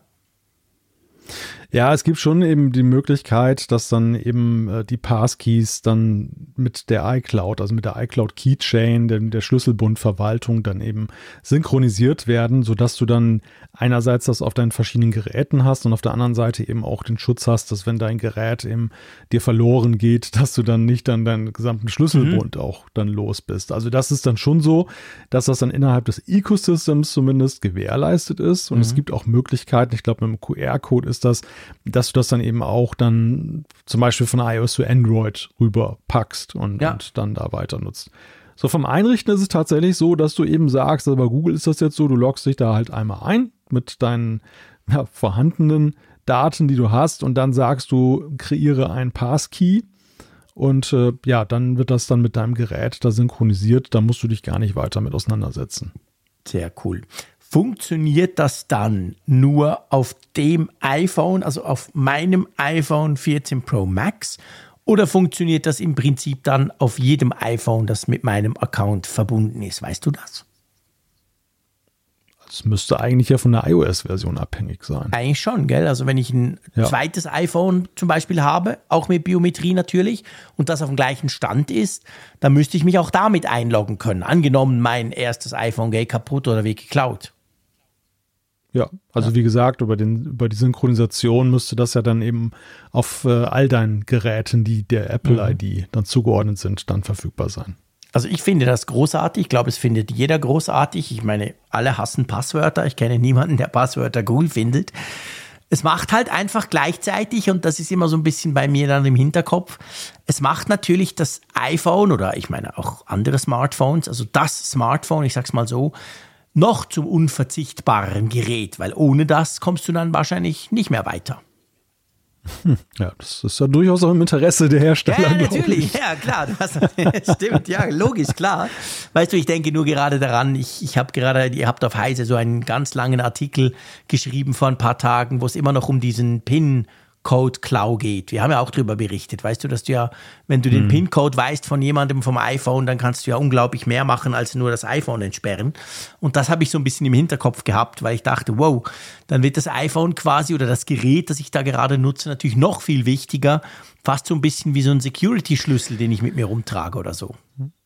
Ja, das ist richtig, zumal es ja eben nicht nur den biometrischen Abgleich gibt bei den Passkeys, sondern du eben auch den Gerätecode, dann den Passcode auch nutzen kannst, um da auch dann diese, mhm. auf diese Schlüssel zuzugreifen. Also das ist schon richtig, dass, dass eben mit der Sicherheit deines Gerätes steht und fällt eben alles und ja. diese Abhängigkeit, ja, das muss man sich halt gut überlegen. Ne? Also Passwortmanager sind da vielleicht auch eine gute Alternative, vielleicht eine sicherere Alternative mhm. und dass man sich dort dann sehr gute Passwörter ausdenkt. Aber für mich ist einfach so, wenn ich mal mit Passkey da so experimentiert habe, ich finde es ja unglaublich komfortabel einfach. Ja, ja, das ist es. Das ist es absolut. Also ich meine, äh, logisch, klar, also das ist, das ist der Hammer. Es ist großartig. Ich will ja gar nichts gesagt haben. Das ist tatsächlich definitiv mega praktisch. Und ich meine, das größte Problem, es hat jetzt Nord die Firma hinter NordVPN, unserem Sponsor, hat ja jetzt gerade wieder diese, diese Passwörter, diese meist, ver, ver, na, meist genutzten Passwörter, ich glaube aus Amerika oder Nordamerika, haben sie wieder so eine, so eine, so eine Erhebung gemacht. Ich meine, es ist ja haarsträubend, was die Leute für Idiotenpasswörter nutzen.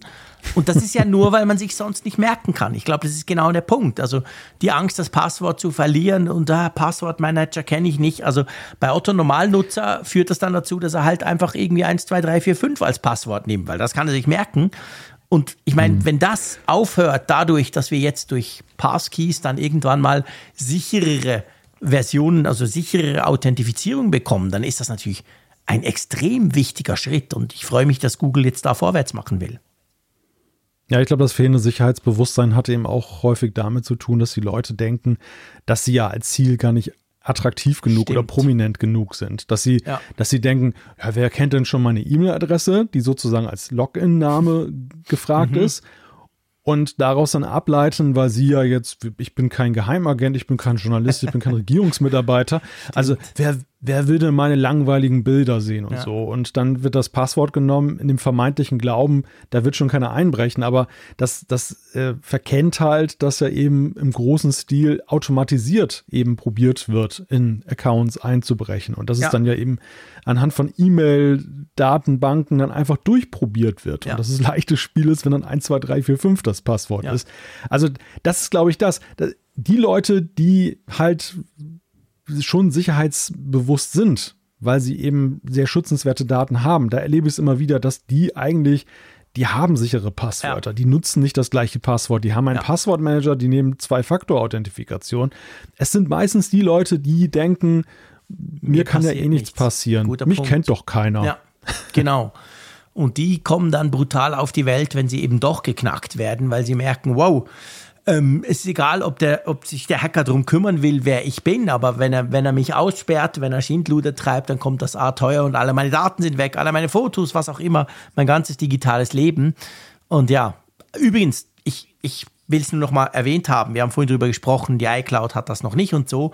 Google hat bekannt gegeben, dass das ab heute schon funktioniert. Also wenn ihr ein Google-Konto habt, so wie zum Beispiel der Frick, der am liebsten Chrome braucht, ihr könnt das jetzt aktivieren. Also ihr könnt bei Google, ähm, könnt ihr direkt in eurem Konto quasi Passkeys generieren, aktivieren und dann könnt ihr das nutzen. Also das ist schon cool, muss ich sagen. Ja, ja, ist vielleicht noch ein Anstoß. Ich also ich denke mal, mal ja, ja, ich werde das auch definitiv nicht, einrichten. Nicht mehr erreichbar bin, weißt du warum? Irgendwas lief. Nur unter YouTube-Entzug dann genau, leidest YouTube weg, so. E-Mail-Adresse weg. ja, aber ich denke mal, es ist jetzt wirklich noch eine Frage der Zeit, bis andere Große dann eben auch diesem Beispiel folgen. Weil wenn Google sowas macht, ist das natürlich schon irgendwo eine Vorlage. Ja, ja, das ist ein absolutes Zeichen, da hast du völlig recht. Gut, freuen wir uns und hoffen, dass Apple da schnell nachzieht. Lass uns zu unserem nächsten Thema kommen und da geht es um Kohle, da geht es eigentlich um Sparen da geht es um etwas, was man gar nicht im allerersten Moment mit Apple in Verbindung bringen würde. Aber Apple ist ja jetzt auch eine Bank. Ja, und was wir natürlich auch hier in Deutschland oder Europa dann auch gar nicht so im Blick haben, weil wir ja eben, wir haben zwar Apple Pay, aber wir haben eben ja nicht das ganze Angebot rund um die Apple-Kreditkarte Apple Card. Also mhm. da diese schöne Kreditkarte ist ja bis heute auf die USA beschränkt und in den USA gibt es ja auch weitere neue Dienste rund um Finanzdienstleistungen, die Apple jetzt gestartet hat. Das ist zum einen ja Apple Pay Later, so ein kleiner Kreditvergabedienst. Und dann ist zum anderen da, und das ist jetzt die Neuigkeit, das Tagesgeldkonto namens Apple Savings, dass man, wo man eben zum Beispiel aus dieser Cashback-Aktion der Apple Card das Geld sparen kann, wo man was einzahlen kann und wo Apple ja durchaus sensationelle 4,15% Zinsen drauf zahlt. Das ist schon krass. Gut, eben wie gesagt, USA, da ist alles ein bisschen anders. Also jetzt nicht gleich zu eurer Bank rennen und sagen, hey, Apple zahlt 4,5%, ich will auch so viel. Ähm, aber ja, dieses, dieses Konto, das Apple Savings, das ist fulminant gestartet. Fast eine Milliarde US-Dollar wurden da bereits eingezahlt. 240.000 Konten wurden eröffnet. Also eine Riesensache. Und ähm, ja, kann man sagen, ist durchaus erfolgreich, oder? Zumindest erfolgreich gestartet. Ja, das kann man durchaus sagen. Die Frage ist es natürlich auf Strecke, wie, wie sich das entwickelt und vor allem auch, ähm, ob Apple nach diesem Anfang den Zinssatz vielleicht dann an den anderer Banken angleicht. Aber es scheint wohl so zu sein, dass die in den USA da durchaus ähm, mit ja, ich möchte schon fast sagen, einer gewissen Aggressivität in den Markt gehen, dass mhm. sie da sehr schnell Marktanteile erobern wollen und dementsprechend dann die anderen Banken da unter Druck setzen. Die Frage ist halt nur, reduziert sich das auf den Heimatmarkt von Apple oder wird es irgendwann so sein, dass sie auch den Sprung zum Beispiel nach Europa dann in größerem Stil wagen? Ja, ich fürchte, also ich weiß es nicht, natürlich nicht, aber wenn man sich so ein bisschen schaut, also Apple fügt ja in den USA konsequent ich sag mal, neue Funktionen und neue Möglichkeiten zum Thema Geld hinzu. Also Apple Pay war ja der Anfang, das haben wir inzwischen auch. Aber dann kam ja, ich meine, die Möglichkeit, dich, dass du dir zum Beispiel über Apple Pay Geld schicken kannst, per iMessage quasi. Das ist ja, ist ja so eine Geschichte, die mega beliebt ist. Wir nutzen dafür PayPal oder in der Schweiz nutzt man dafür Twint. Das gibt schon ewig in, in den USA. Und dann gibt es ganz viele Features, unter anderem die Apple Card, also die Apple eigene Kreditkarte. Und an die dran gekoppelt ist jetzt dieses Savings, dieses, dieses Konto quasi. Das ist alles in den USA. Ich weiß nicht, ob das wirklich, ob, also ich, ob Apple da überhaupt dran arbeitet. Man hört auch nichts, dass sie das irgendwie zu uns bringen wollen oder ob sie sich damit begnügen, dass wir Apple Pay haben quasi. Wir können mit dem Handy zahlen. Aber diese ganzen direkten Bankdienstleistungen, die Apple da jetzt ausbaut, die einfach mal für die USA sind. Also ich weiß nicht, ich rechne da schon fast gar nicht mehr damit. Oder? Ja, so es ist auch ein schwieriges Umfeld, in dem Apple sich ja. da bewegt. Also augenscheinlich wollen sie ja um jeden Preis vermeiden, dass sie selber eine Bank gründen mhm. müssen und dann der ganzen Bank, äh, ja, dem Bankregulatorik dann unterliegen. Deshalb setzen sie in den, in den USA weiterhin auf ihren Partner Goldman. Mhm. Ich weiß es nicht, wie es sich, und wir haben ja sehr schlaue Leute, äh, zum Beispiel Jochen Siegert, die, die uns ja hören und die sich da verdammt gut auskennen mit den ganzen Sachen. Deshalb können wir, können wir uns jetzt hier nur in, in, in, die Nesseln setzen, indem wir jetzt dann irgendwelche genau. Theorien anstellen. Ich könnte mir auf jeden Fall vorstellen, dass es dann eben mit der Andersartigkeit der europäischen Bankenmärkte zu tun hat. Die Regulatorik ist noch anders. Vielleicht müssten sie dann eher ja. auch eine Bank gründen und Apple will nicht diesen Aufwand haben. Ja, das stimmt. Ein ganz wichtiger Punkt. Gut hast du das noch erwähnt. Also Apple ist ja nicht Bank in den USA, sondern sie haben Goldman Sachs, ein, ein sehr bekanntes, sehr großes Finanzinstitut, das das Ganze quasi von der Bankenseite her managt für Apple. Und ähm, das ist natürlich was anderes. Also sie müssten sich wahrscheinlich hier auch so einen Partner suchen, falls das überhaupt geht, das weiß ich nicht, du hast es gerade angesprochen, um sowas zu tun. Aber ja, also ich würde jetzt da nicht so schnell damit rechnen, und drum auch nicht auf die Schlagzeile ähm, reinfallen, dass man da 4,5% Zins kriegt, was natürlich wirklich krass ist. Ähm, ja, ich denke, also ich wäre schon mega happy, man könnte mit Apple Pay einander ganz einfach Geld zahlen oder überweisen, das fände ich super. Aber ich fürchte, auch das ist natürlich genau an diese Bankdienstleistungen geknüpft und wird wahrscheinlich auch nicht so schnell zu uns kommen. Ja, schielen wir einfach mal in die USA und gucken, was die dort machen, oder? Ja, ich glaube, es ist ein Prototyp und am Ende mhm. geht es Apple auch, ich denke, weniger darum, dass sie jetzt da große Umsätze und Gewinne erwarten, die daraus erwachsen. Aber da sind wir wieder wie beim letzten Punkt mit Passkey, dass das Smartphone durch solche Maßnahmen natürlich eine immer, immer größere und unverzichtbare Rolle spielt. Dass wenn du zum Beispiel dein Tagesgeldkonto komplett im Apple Wallet hast, natürlich nimmst du es dann eher zur Hand. Oder ja. dass wenn du einen, einen kleinen Kredit mal eben schnell benötigst und das geht so einfach und du hast alles in einer Oberfläche mit deinen anderen Finanzen, dass du dann ja auch Apple Pay Later benutzt. Also genau. ich glaube, das ist so der Gedanke, der das trägt und äh, wo Apple ja vielleicht experimentiert und, und guckt auch so auf, auf Strecke, welchen Impact hat das wirklich? Sind die, mhm. werden die Leute wirklich iPhone-treuer dadurch? Lohnt sich da jetzt, dass wir diesen Aufwand in die Hand nehmen? Oder ist das am Ende jetzt, ja, jetzt gerade am Anfang so ein, so ein Hype, der da jetzt kommt und auf Strecke lässt es dann nach mit der Resonanz? Guter Punkt. Ich meine, es ist so, Apple verdient natürlich über die Hardware und, und über Services schon auch. Das tun wir ja immer wieder. Wenn es um die Quartalszahlen geht, sprechen wir darüber. Die Frage, ob sie mit diesen ganzen Finanzdienstleistungen überhaupt groß Geld verdienen, ist, steht natürlich im Raum. Das kann ich nicht abschätzen. Also ich nehme an, bei Apple Pay sicher, also da gibt es ja Gebühren. Die gehen ja an Apple. Ich glaube schon, dass, dass das natürlich, das fließt ja jeweils in die Services-Sparte ein. Aber jetzt zum Beispiel bei so einem Savings, kenne ich mich zu wenig aus. Das müssten Leute, die, die sich da besser auskennen, uns erklären. Kann, kann, lohnt sich das für Apple oder lässt sich das natürlich Goldman Sachs auch äh, sehr, sehr gut bezahlen, dass Apple so einen Dienst quasi lanciert? Also da könnte es wirklich sein, dass es mehr darum geht, dass die Leute sagen, hey, schon krass, was ich mir mit dem iPhone alles machen kann, guck mal. Und dadurch natürlich die Geräteverkäufe dann angekurbelt werden. Ja, ich glaube ganz eindeutig, dass dieser hohe Zinssatz, den sie jetzt da zahlen, eben auch eine Promotion-Maßnahme ist, um einfach da jetzt dann erstmal massiv ins Geschäft zu kommen. Ja, ganz genau. Übrigens, falls ihr den Podcast nach dem Donnerstag hört, ähm, einfach als Info, wenn ich richtig informiert bin, morgen Abend, Donnerstag, 4. Mai, am Abend wird, glaube glaub ich, Apple seine Quartalszahlen bekannt geben. Vom ersten ei, Quartal ei, ei. 23. Nur falls ihr jetzt am Freitag reinhört oder am Samstag, nicht wundern. Das ist nach unserem Podcast. Wir werden dann nächste Woche darüber berichten. Also es ist jetzt nicht die übliche Schusseligkeit von uns, dass wir das nicht aufgegriffen haben. Schön, dass du das jetzt noch auflöst, genau. Ich dachte, wenn wir gerade über Geld und Zahlen sprechen, könnte man das ja mal ein, ein, einwerfen quasi. Ja, schön eingeflochten. Es ist einfach so, dass sich Team, Team Apple mal wieder nicht an unseren Zeitplan gehalten hat. Ich meine, bei Updates und oft auch bei Hardware-Neuvorstellungen haben sie es ja inzwischen recht gut im Griff. Aber die Quartalszahlen kommen immer noch Donnerstagabend. Das finde ich nervig.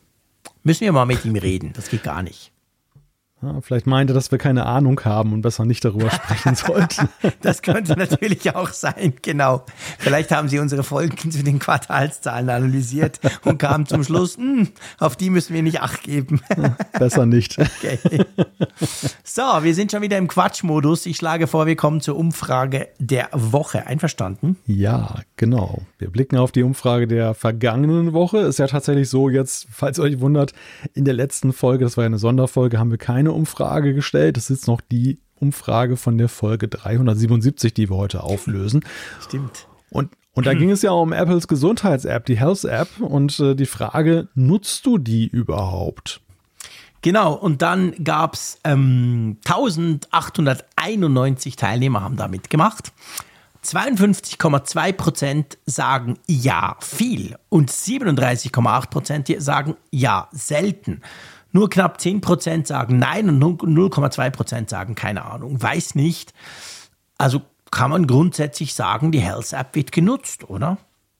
Ja, also es verfängt offenbar diese Idee, da so einen Hub für Gesundheitsdaten draus zu machen.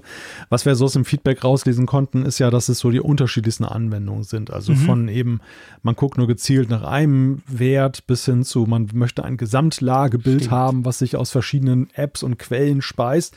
Aber die Idee ist augenscheinlich aufgegangen, die Apple hatte. Umso mehr, muss ich ja sagen, müssten sie jetzt ja vielleicht nochmal gucken, ob man die noch ein bisschen schicker machen kann. Ja, ich finde auch, also hey, sorry, 90 Prozent der Leute, die sagen ja selten oder ja viel, aber sprich ja, sie nutzen es, ähm, und die Armen müssen eine App nutzen, die einfach aussieht wie aus dem 18. Jahrhundert. Also ich finde echt, da muss Apple jetzt mal ran. Sei es schon nur grafisch und vielleicht ein paar clevere Assistenten, die mir helfen, meine Daten zu analysieren oder schon nur darzustellen. Also ich finde, da fängt schon an, dass man vielleicht gewisse Dinge zusammenfassen kann, wie das die Apple Watch zum Teil ja auch macht.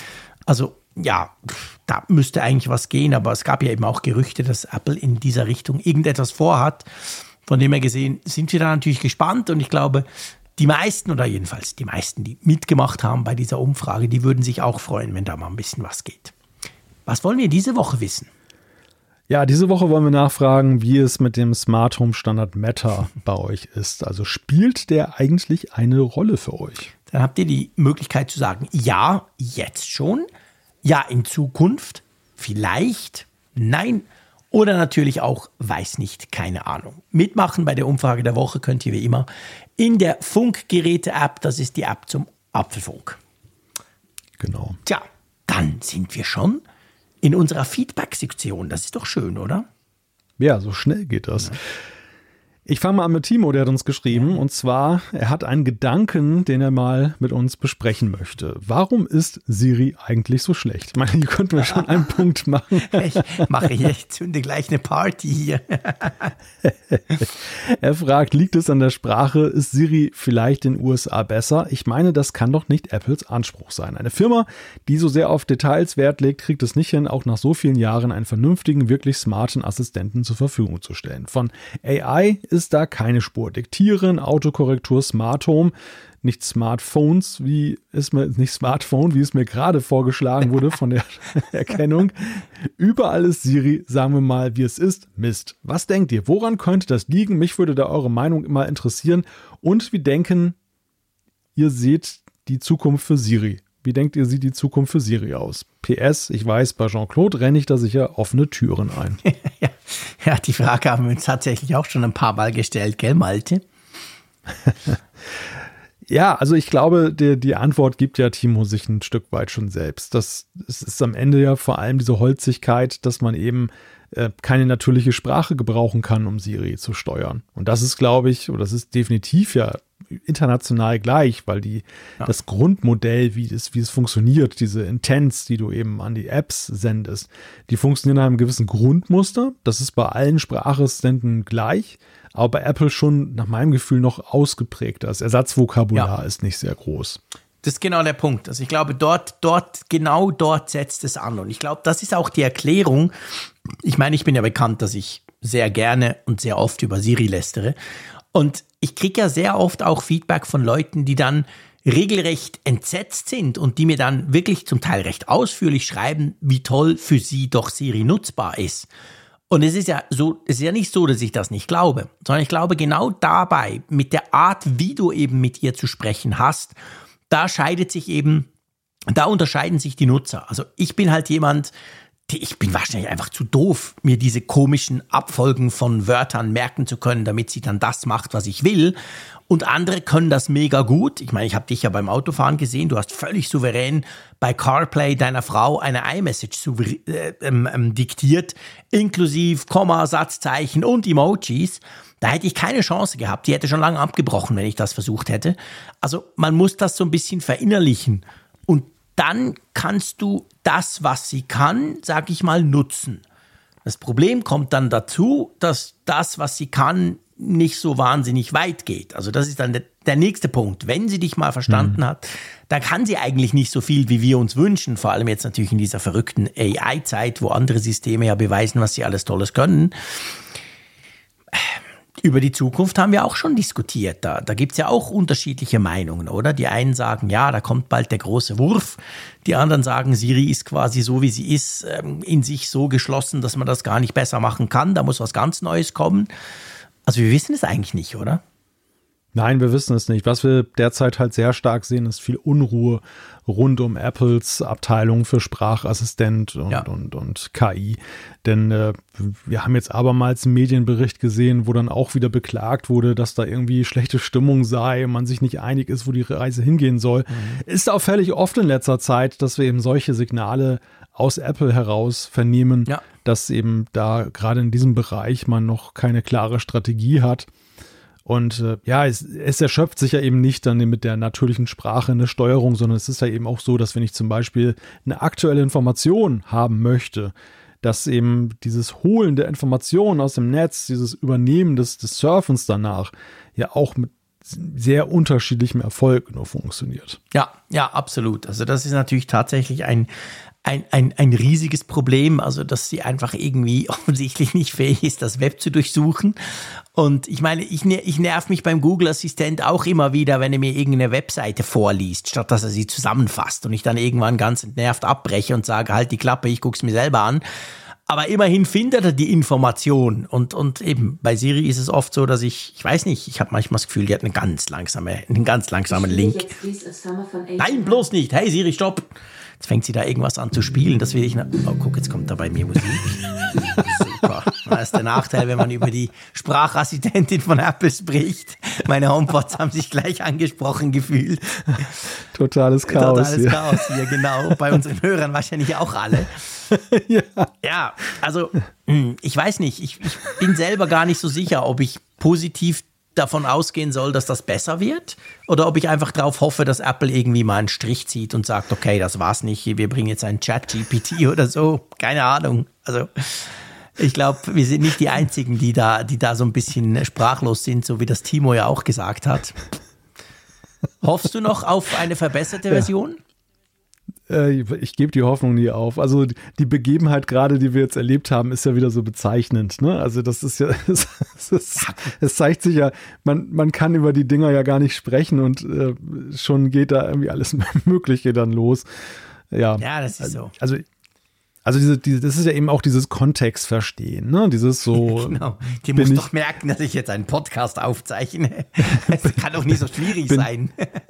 Ja, aber weißt du, irgendwie, irgendwie geht es ja auch dahin weiter. Ne? Also es ist ja irgendwann auch der Next Step, diese Frage, ähm, dass diese Dinge allgegenwärtiger sind im Zuhören mhm. und nicht mehr nur unbedingt auf ihre Triggerwörter hören und dann eben auch wissen, ob sie wirklich angesprochen sind. Das ist ja, ich meine, was Apple da macht, ist ja so ein wenig Science Fiction in Realität umsetzen oder alle, was alle Tech ja, es ist ja so. Da, ja, wir kennen das ja schon aus den 80er Jahren, dass die Menschen halt mit Computern eben erstens ganz natürlich sprechen und zweitens eben auch, ähm, ja, durchaus so in anderen Kontexten sprechen und dass das System aber erkennt, okay, ich ja. bin jetzt gefragt und äh, das ist jetzt meine, meine Ansage, die ich jetzt da bekomme. Und ich, ich sehe einfach, wir sind dann noch sehr weit entfernt von der ganzen Geschichte momentan. Allerdings sehr weit entfernt. Das ist schon so, da hast du recht.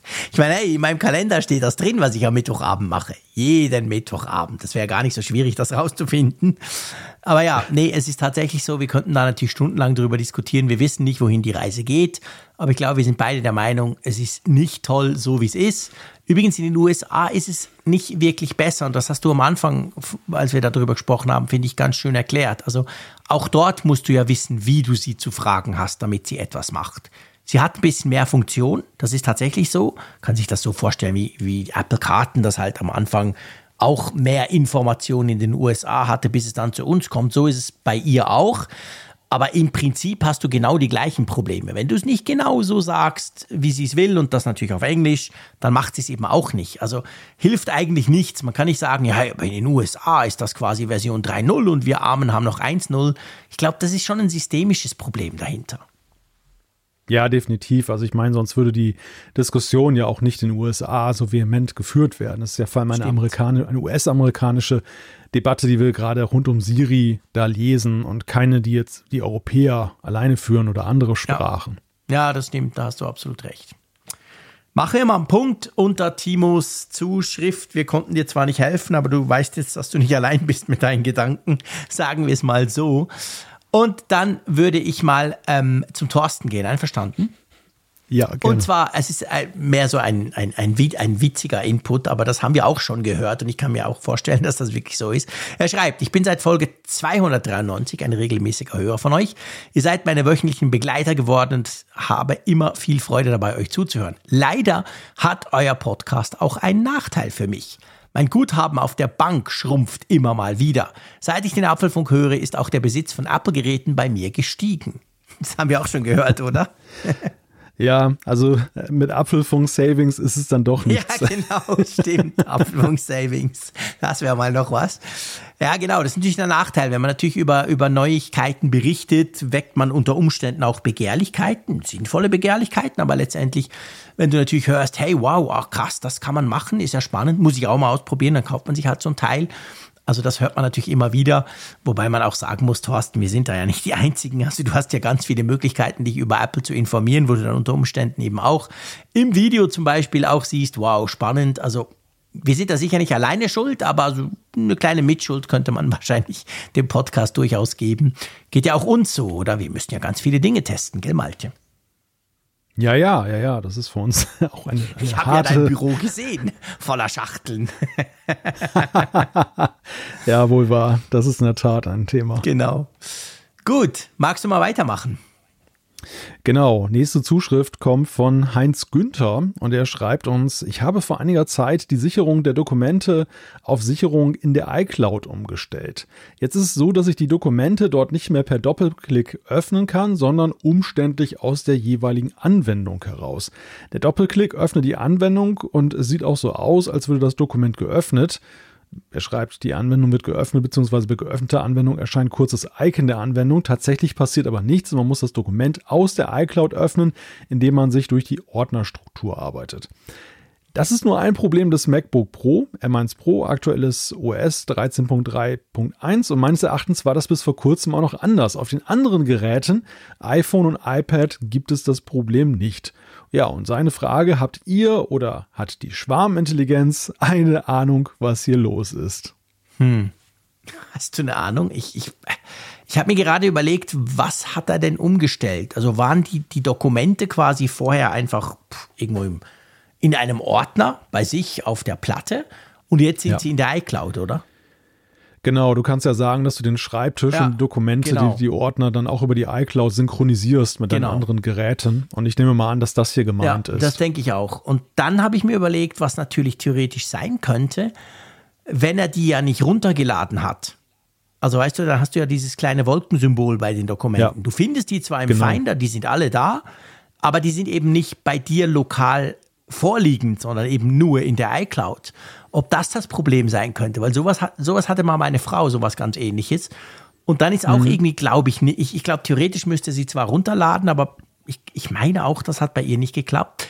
Und wenn man dann aber im Finder auf dieses Symbol geklickt hat, diesen Pfeil, ich weiß gar nicht, wie das aussieht, ich habe natürlich bei mir alles lokal, Pfeil nach unten, glaube ich, oder irgend sowas, dann kannst du das quasi lokal runterladen. Also die iCloud, das, was in der iCloud li liegt, lokal runterladen.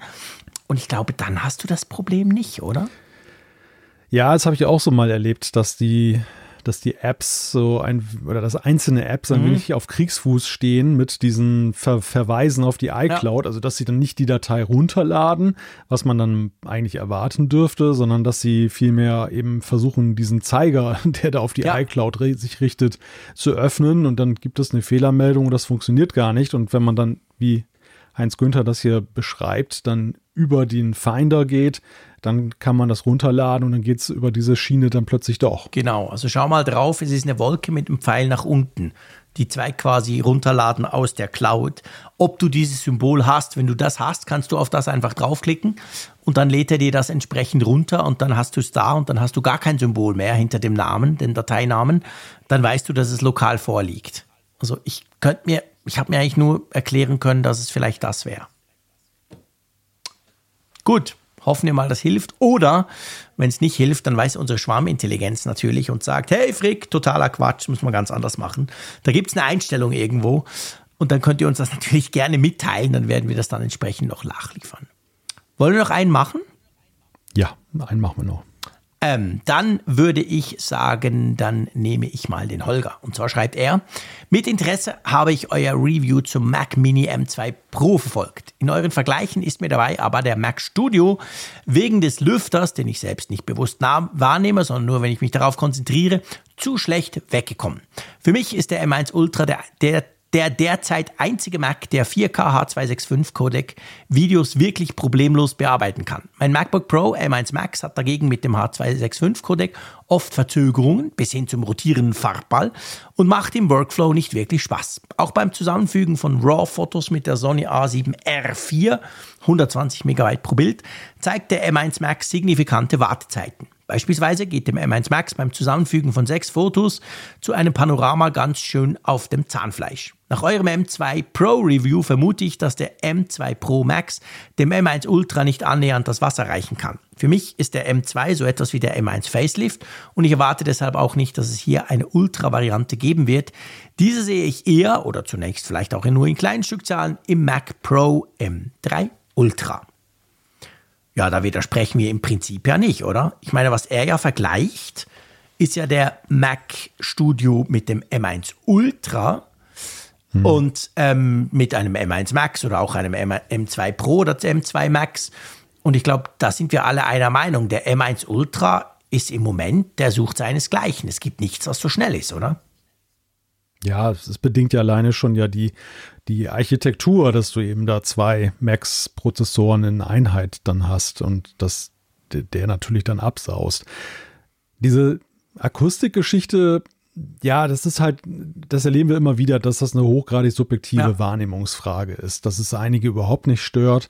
Ich glaube, wir sind natürlich auch da äh, sehr sensibel, weil wir einfach durch das Podcast aufnehmen schon sehr darauf achten, dass wir in Umgebungen sind, wo nicht irgendwelche Lüfter die Tonqualität ja. beeinträchtigen oder also dass das Gehör einfach geschult ist, darauf dann solche Sachen auch zu hören, vielleicht. Ne? Das, ist, das mhm. könnte schon ein Punkt sein und äh, dass das dementsprechend dann die Empfindlichkeitsschwelle auch eine andere ist. Für mich, wie gesagt, es war einfach in der Evolution des Computers ein riesiger Schritt nach vorne, als dann plötzlich das Geräusch weg war. Und äh, ich möchte halt nicht wieder davon zurück. Ja. Und vor allem möchte ich nicht davon zurück, wenn ich im Moment keinen, keinen Nutzen da für mich ersehe. Wenn ich jetzt in Final Cut was Tolles rendere, okay. Das ist eine erstens begrenzte, von mir steuerbare Aktion, die aber auch einen riesigen Nutzen ja entfaltet. Aber im Standby Warum, warum ja. soll ich das haben wollen? Das will ich einfach nicht. Nein. Ja, ich glaube, deine Erklärung, dass wir natürlich als Audiophile, und ich meine jetzt nicht Audiophile im Sinn von, man hört Musik auf speziellen Lautsprechern, sondern in Bezug, wir machen halt beide Podcasts, wir machen Radio, wir machen natürlich Audio-Dinge, wo es idealerweise komplett still sein muss. Und natürlich geht das auch mit einem M1 Ultra Mac Studio. Da würde kaum einer meiner Kunden beim Radio sagen, du, bei dir im Hintergrund hat wahrscheinlich was gerauscht. Aber allein, dass ich es halt höre, vor allem natürlich mit so einem Hochauflös, also mit so einem super empfindlichen Mikrofon, wie wir es hier nutzen, für die Podcast-Aufnahme, das allein stört mich eben schon. Also stört mich dann unter Umständen mehr als den Kunden, für den ich irgendeine Audioaufnahme mache. Und das ist halt der Punkt. Aber ich bin natürlich absolut bei dir. Es gibt ganz viele, die, die hören das vielleicht, falls überhaupt. Und wenn sie es nicht hören, umso besser. Aber die konzentrieren sich dann eben auch nicht drauf, weil, sie, weil das für sie gar keine Rolle spielt. Und drum, das, das ist nicht gut oder schlecht. Das heißt einfach nur für uns zwei war das halt so, dass wir das gemerkt haben. Es war ein Unterschied zum Mac Mini, den du vorher hattest. Es war ein Unterschied zu meinem MacBook Pro, das ich nie höre. Und dann war es eben quasi, wurde es dadurch natürlich von uns auch negativ bewertet. Aber das muss jeder selber wissen. Und ich bin sicher, gibt ganz viele Leute, denen die stört das überhaupt nicht. Denen wäre das komplett wurscht. Die können das vor sich auf den Schreibtisch stellen. Also von dem her gesehen ist das wirklich eine sehr, sehr subjektive Sache und kommt sehr darauf an, wie man halt mit, wie man halt arbeitet und ob man so Audiogeschichten macht, wie wir sie tun.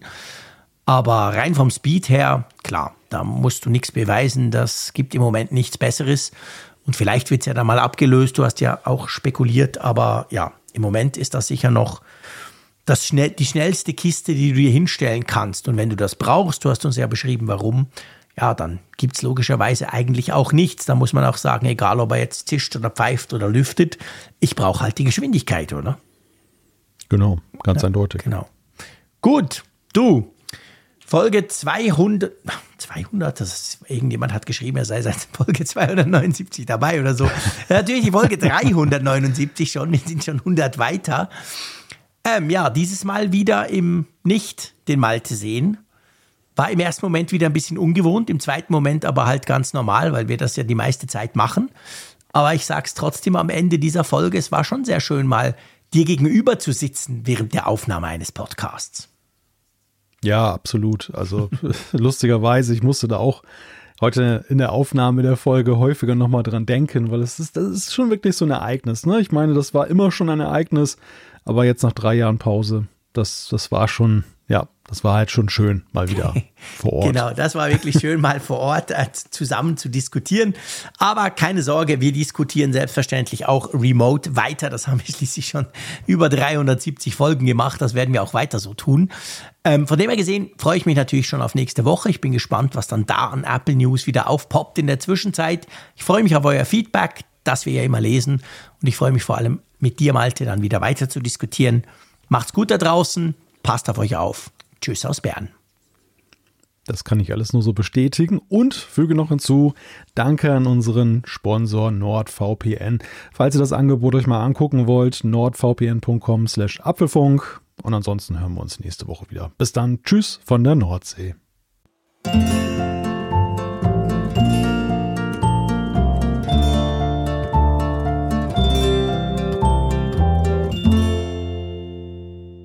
Auf Empfang mit Funkgerät, der App zum Apfelfunk.